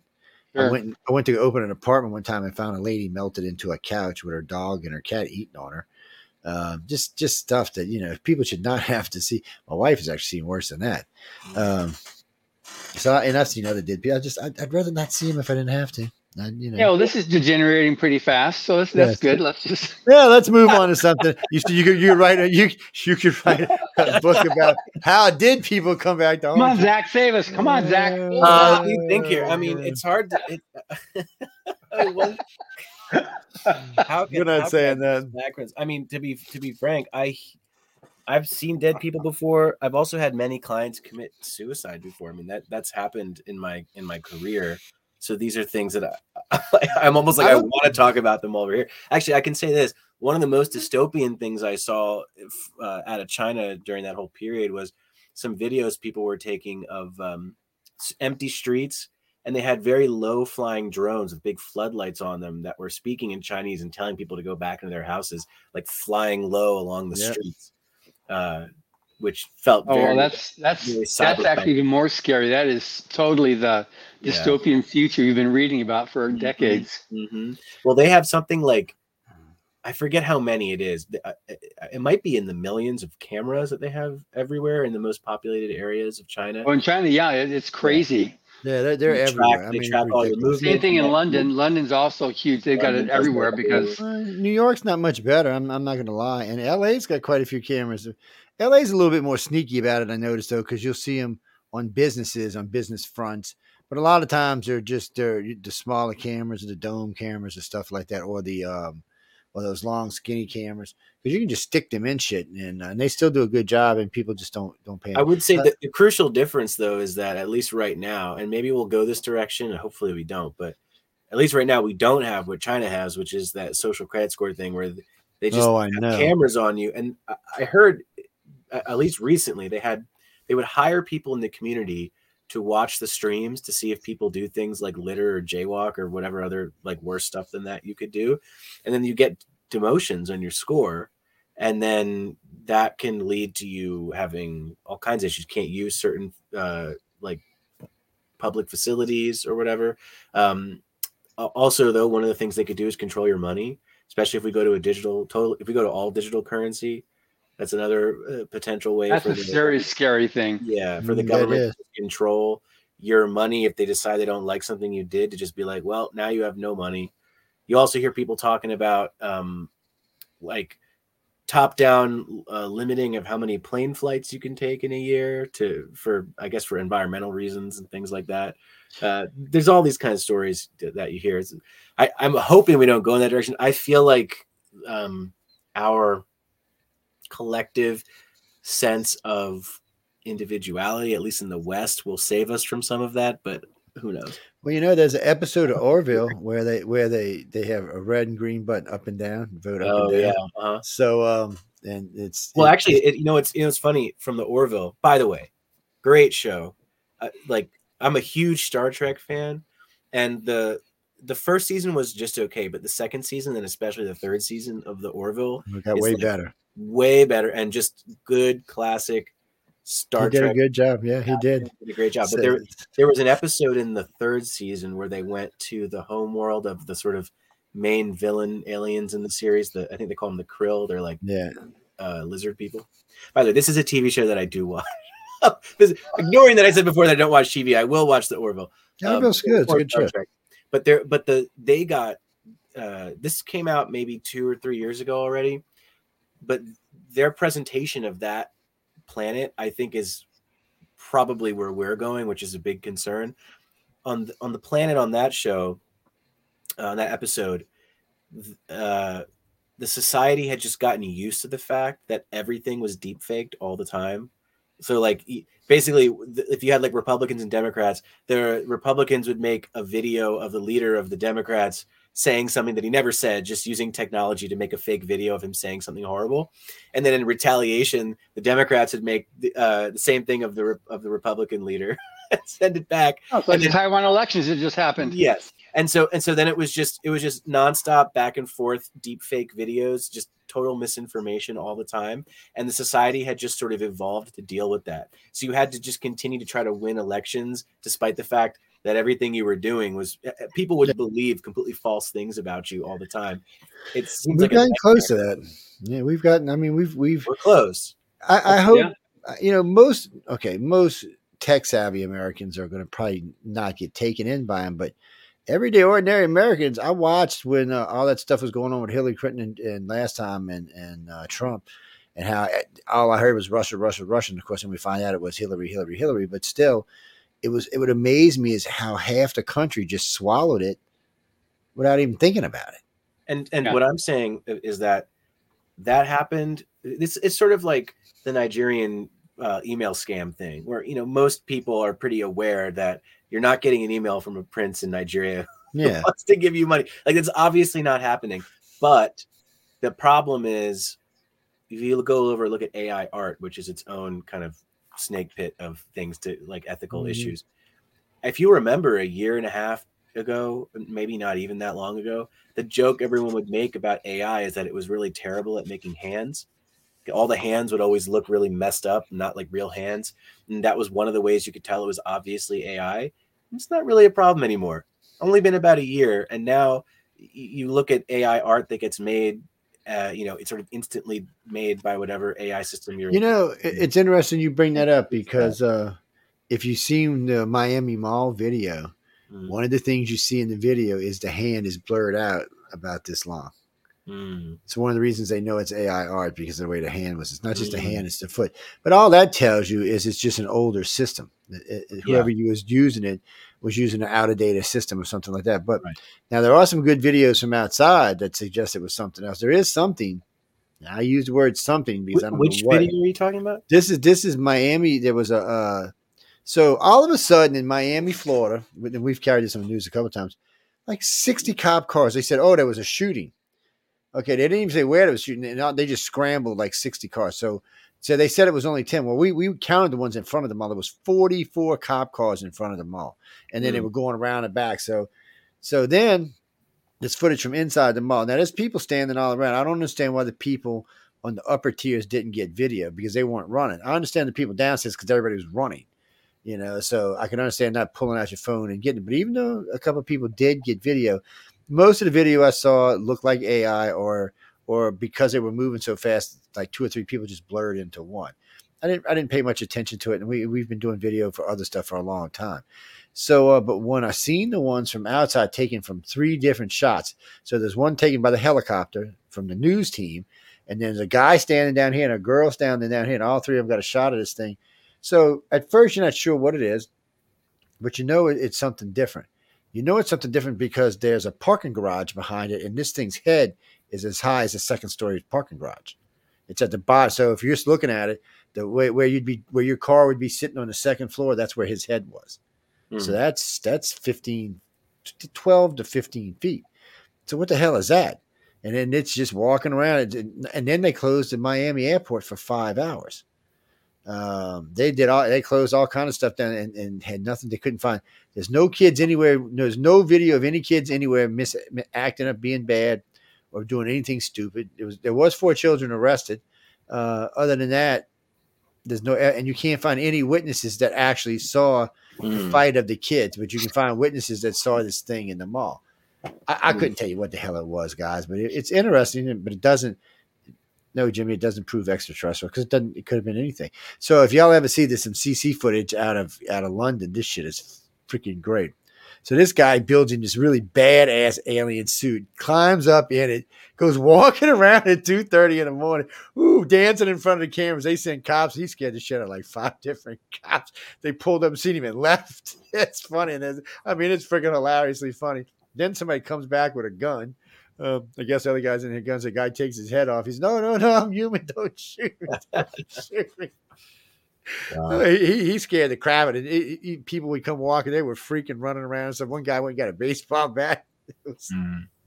it was you know, but it's a good hoax. But, and but you, you, but you, you see how you see these visceral reactions to just a guy mm. in a suit. I mean, I'm yep. saying the point about the hands is that A I is developing so rapidly. Yeah. The ability to very quickly fake things is going to get way more powerful exponentially as we go forward. It's going to be very hard for people to tell what's real and what's not. So, and that's well, going to be a problem. Dude, I'm going to have to uh, sign off. At this yeah, we, we, I've, we, got a, I've got a meeting with Maliva. We're going to start proofreading volume forty now. That's well, go on, get out of here. Tell us that hi. We're, and, we're uh, going to press the end of this week, so I got to uh, You gotta get the final proofread and get that all set and ready to go. Yeah, we're getting ready to wrap up. Anyway, you be good. Yeah. Thanks for stopping by. And great seeing you again, Zach. Yeah, it's great seeing you too, John. See you next time. Absolutely, and, and we'll talk to you later, Joe. All right, be good, babe. Um, right. Joe, there was a question that you, you said you were going to ask me towards the end. Oh, so yeah. The guy wants to know what is better, Viagra or Cialis? Oh.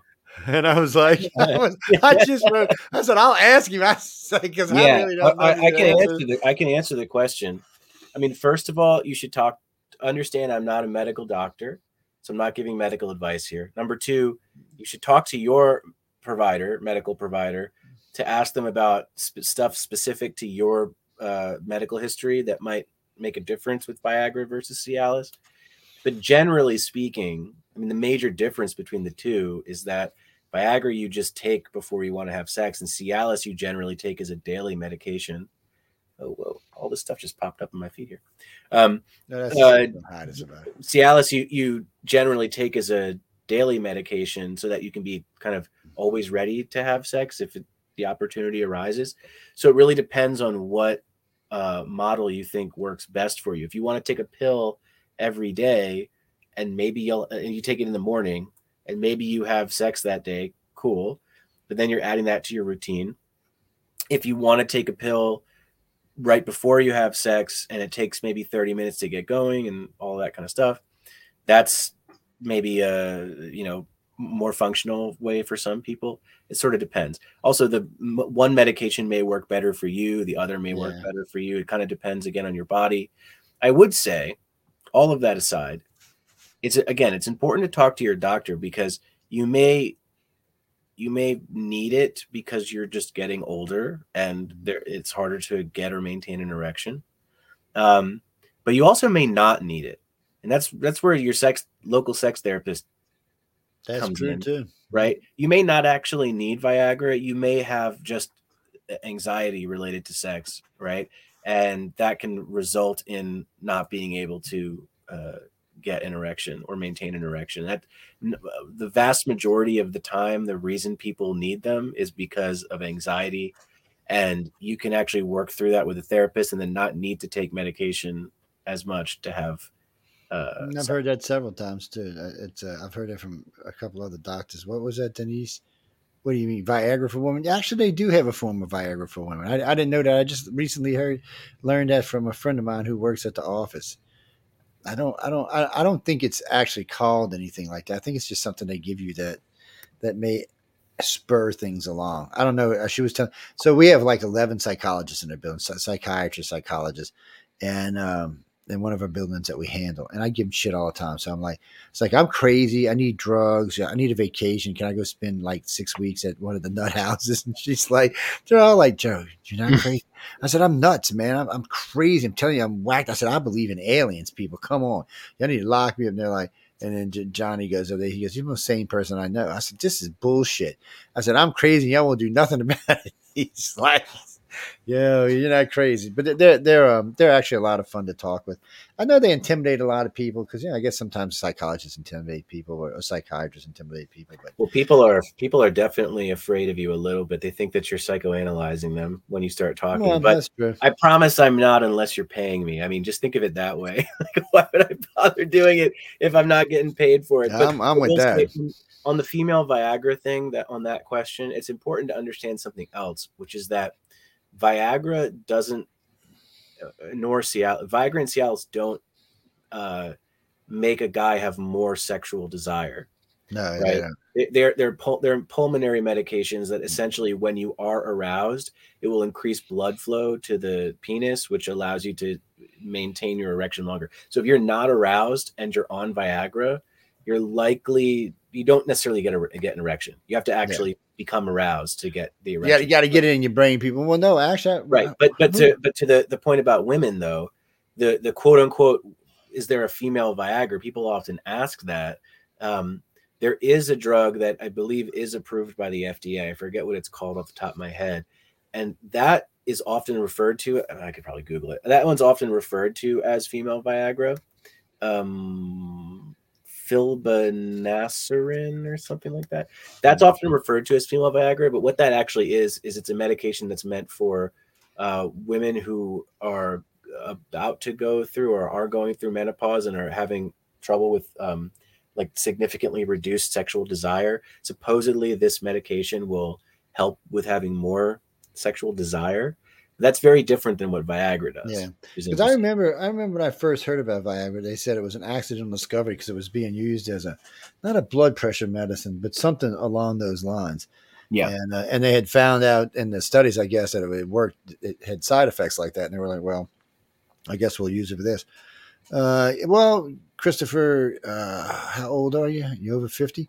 Talk to your say, uh, talk to your. Uh, you have a, a cardiologist. Talk to him first. Mm-hmm. You don't have any heart problems. It's not a big deal. You can take you can take him, but I mean, it's always good. It's always good to talk to your your your, your cardiologist about things like because you're going to increase your blood pressure.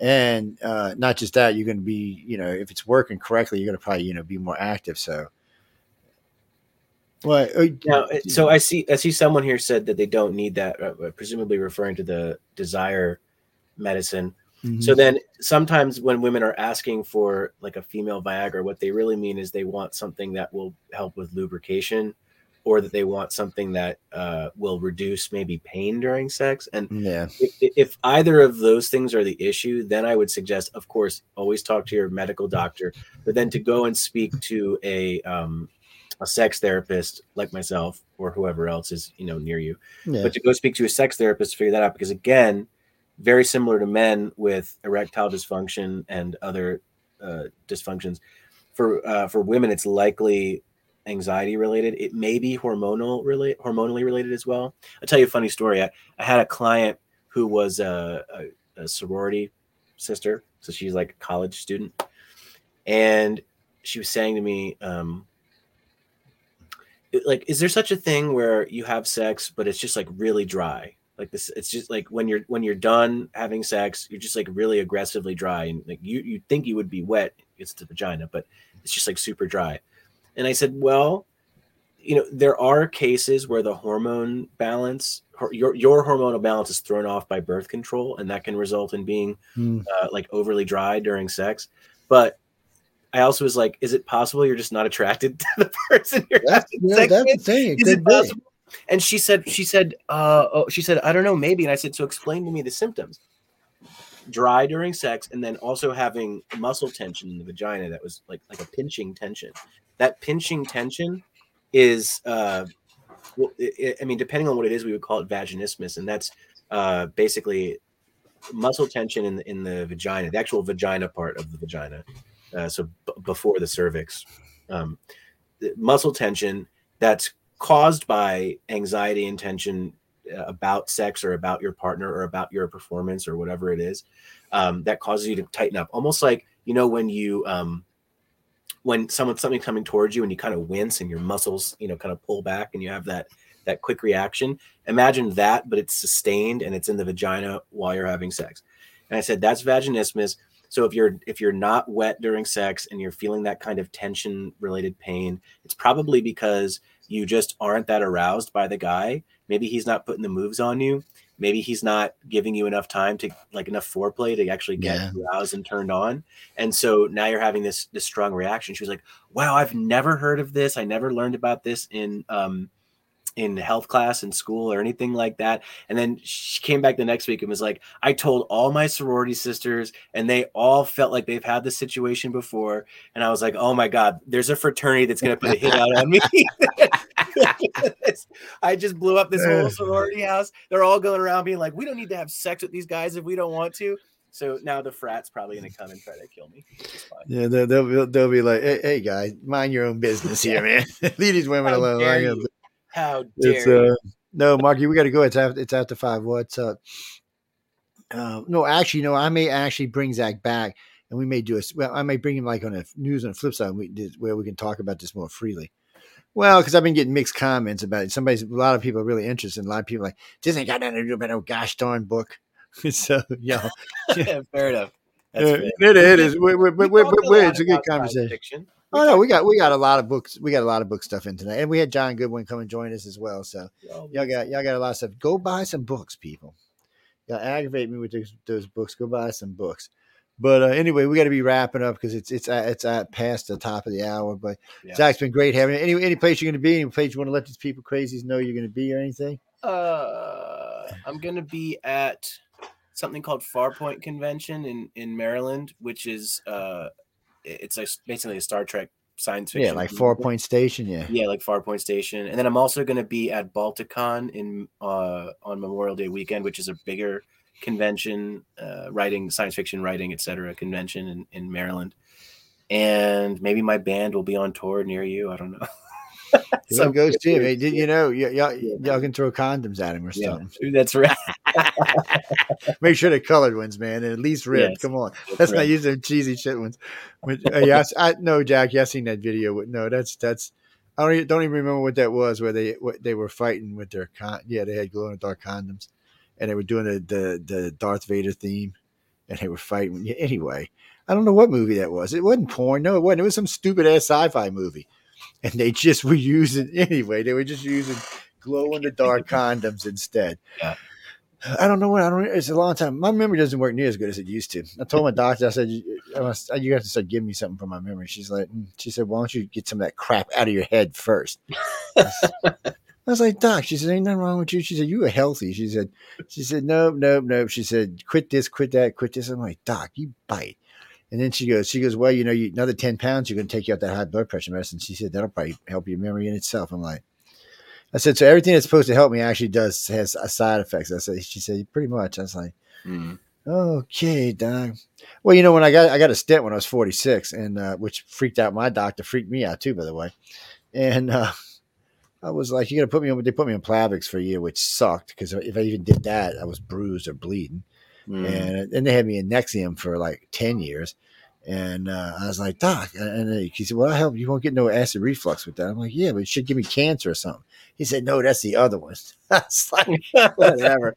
I said, look, because I, I don't I don't like taking pills. I, I mean, to try, I got to try trigeminal neuralgia. So that I have to take pills if I don't have a choice. But um, other than that, everything else is in pretty good shape. Dean, I, I, you know what? Ask me on the science show or on News and Flipside one night. I'll explain to you with trigeminal neuralgia. It's, I will tell you this. It's called the suicide disease. Um, yes, the doctors call it the suicide disease. That's how horrible this shit is. Uh, mm-hmm. One night I, I will explain it all to you. And um, it's it's basically all it really is is, is, a, is a nerve and a blood vessel that are touching each other. So when a blood vessel gets a thumping, it thumps against the nerve. The nerve just – it's just whole side of your face. So this one nerve controls all your eye, your teeth, your whole side. So when it goes off, it just sends everything into pain. It literally feels like someone took a, a fire poker, I mean, a poker, stuck it in some embers, and then stuck it in my eye and just jiggled it around. I blacked out from it twice. And, and my doctor's telling me I've got one of the highest pain thresholds they've ever seen. Uh, don't. It's not. It's just one of them things. It's not a disease. It's not anything like that. Just about every, it's like a cycle. About every fourteen, sixteen months, these two come together. And for about six or eight weeks, they just touch every once in a while. And most people who get it get like electrical shock and shit like that, and it lasts for about eight or ten minutes. The kind I got, when it affects, when it hits, it, it usually lasts anywhere from forty minutes to an hour. It's excruciating. Yeah. One night I took three Percocets at one time. It didn't even freaking phase it. No, didn't even phase it. I was like, you got to be freaking kidding me, man. And my doctor said, no, pain medicine is not going to help you. He said, unless we give you some kind of cancer medicine uh, where you don't know your name afterwards, it's not going to help you. I was like, well, ain't this a bitch? So they got me at nerve blockers, people. There you go. That's, that's all y'all needed to know. Zach, I always have a blast talking to you. We had a great time tonight. Uh, what are you doing there? Sorry, my dog is losing her mind. And um, I guess she wants. She's mad. She's not on the radio with us. Right. She, she, if I leave the door open, she'll come get it. When she when she has no clothes on, as I like to say, I'll put her like right here, and and she falls asleep. Mm. Well, she's black. I mean, she's black as night. And matter of fact, when at nighttime we put Glow in a Glow shirt on her ass so we don't step on her because mm. uh, you can't see her. And I'll, I'll put her up here. She'll she'll fall asleep, and I'll be talking, doing whatever. And a couple of weeks ago, she's sleeping away and. And she just cracked her eye. So all you seen was this little white thing pop up. People were like, what the fuck is that? You got a fucking alien on you. I was like, no, it's a dog, people. Calm down. It's a dog. It's, a, it's an ugly dog at that, but it's just a dog. She, she got her hoodie on right now. She's she ran with her hoodie. But again, Zach, you were great. I always have a blast with you. Yeah. Now, you know, when you get bored down the line, and I know you're too busy these days. When you get bored down the line, we always got we always looking for good hosts. So. Uh, you know, and we do yeah. a lot, a lot, a lot, a lot, a lot of podcasting. But, you know, we've been using StreamYard, which is Jackie StreamYard is, is easy. Mm-hmm. It's I, I don't I don't want to say it's like the easiest thing in the world, but it's easy. It's it's easy. It's, it's it's it's easy, uh, and it's really easy for the guests because now the guests can give them control of the mic and the in the in the, the camera, and if they want to bring their YouTube or Facebook page on, they can with them, so they can stream with us. Oh, yeah. So we're already streaming on eight venues here, and they add another two, that's ten. And then, of course, we're on Roku Live. So that's, you know, last time I checked tonight, we were around forty-one, forty, forty-four thousand people watching us on uh, Roku television. So that was nice. And this show's been averaging right around four or five hundred thousand. So we'll see what the audience is in this in a little while. But it, it's, a, it's a lot of fun. And, you know, it's it, it, you know what it does for me is it gets rid of stress. And because, uh, like on Friday nights, I will tear somebody a new ass in like two seconds, man. Sean's just learning. He's like, damn, man. I said, yeah, see, there she is. Look, there she is. Yeah, there she is. Uh, the demoness. You, she's she's the demoness. I can't tell you her real name because somebody might get offended, uh, or she'll yeah. get doxxed. Yeah, she might get doxxed. That's true too. She might. Here, put your hoodie on. Show everybody what you look like. Put your hoodie on. See, I, I'm hooding it, man. I live in the hood. What you got, man? I'm the hood. You want to give him some five? Give him some dap, man. Give him some dap. Yeah, go see your mama. Anyway, guys, girls, I want to tell everyone thanks for tuning in to the Author's Quip, hanging out with Zach and I and John, and I hope y'all enjoyed the show. Any moans, groans, bitches, or complaints, you know that's routine. Write to Michelle DeRoche, courtesy of Joe Montaldo. Why do I say that? Because I'm not going to answer you, so you need to write to Michelle DeRoche. And she right. might answer you, and she'll probably answer you with something like, what are you, stupid? I'm just, it better be a good. I'm just warning you ahead of time. You better, if you got a complaint, it better be a good one. No, we take complaints on networks over hosts, but most of our hosts are, are inside their. We have like guidelines of what you can do on a network, and this network is not G rated. It's more like R seventeen or something like that. I was gonna say today was X rated. Yeah, you know, so it's it's and technically, in, in all of our venues, it says not for children. On YouTube, on Facebook, everywhere it gives us an option. We say it's not for children. It's an adult radio network. Don't ever make the mistake that we're a kiddie network. We're not. We we are adult-only network. Uh, the stuff, a lot of the topics we talk about are not healthy for children to listen to. Not the one. This one. This one even a bad one tonight. We get far worse than that. We get far worse off than that, people. I mean, stuff stuff that give children nightmares and shit. They just they just don't need to listen to some of the stuff we talk about. Uh, Carolyn, we got to go. No, all questions can wait till next time. Zach's hanging out with us. No, I'm gonna bring him on a news show because him and I and the boys and uh, uh, we'll get together and talk about us. And some of them old bastards in that show might need a little. a little help. That'll be fun. Yeah, we should do that. say, say, have you had sex lately? What, do you have? We might even. I might even set up a question ahead of time. Have you had a sexual? This is the night to come talk to us. Let's see what happens. We'll see what happens. But anyway, um, in a couple of weeks, I'll get hold of you probably in February or something. I got um, I got a couple of new hosts I got to get settled in first. And thank God Michelle does most of that for me. No, Gene, we're going. So again, ladies and gentlemen, thank you again for listening to The Author's Quill with Zach and I. And I hope y'all really enjoyed the show. And again, any moans, moans, gritches, or complaints, write to Michelle DeRoche, courtesy of Joe Montaldo. Good night, everyone, and stay tuned for uh, Spaced Out Radio with Crazy Man Dave Scott. Yes, the insane man.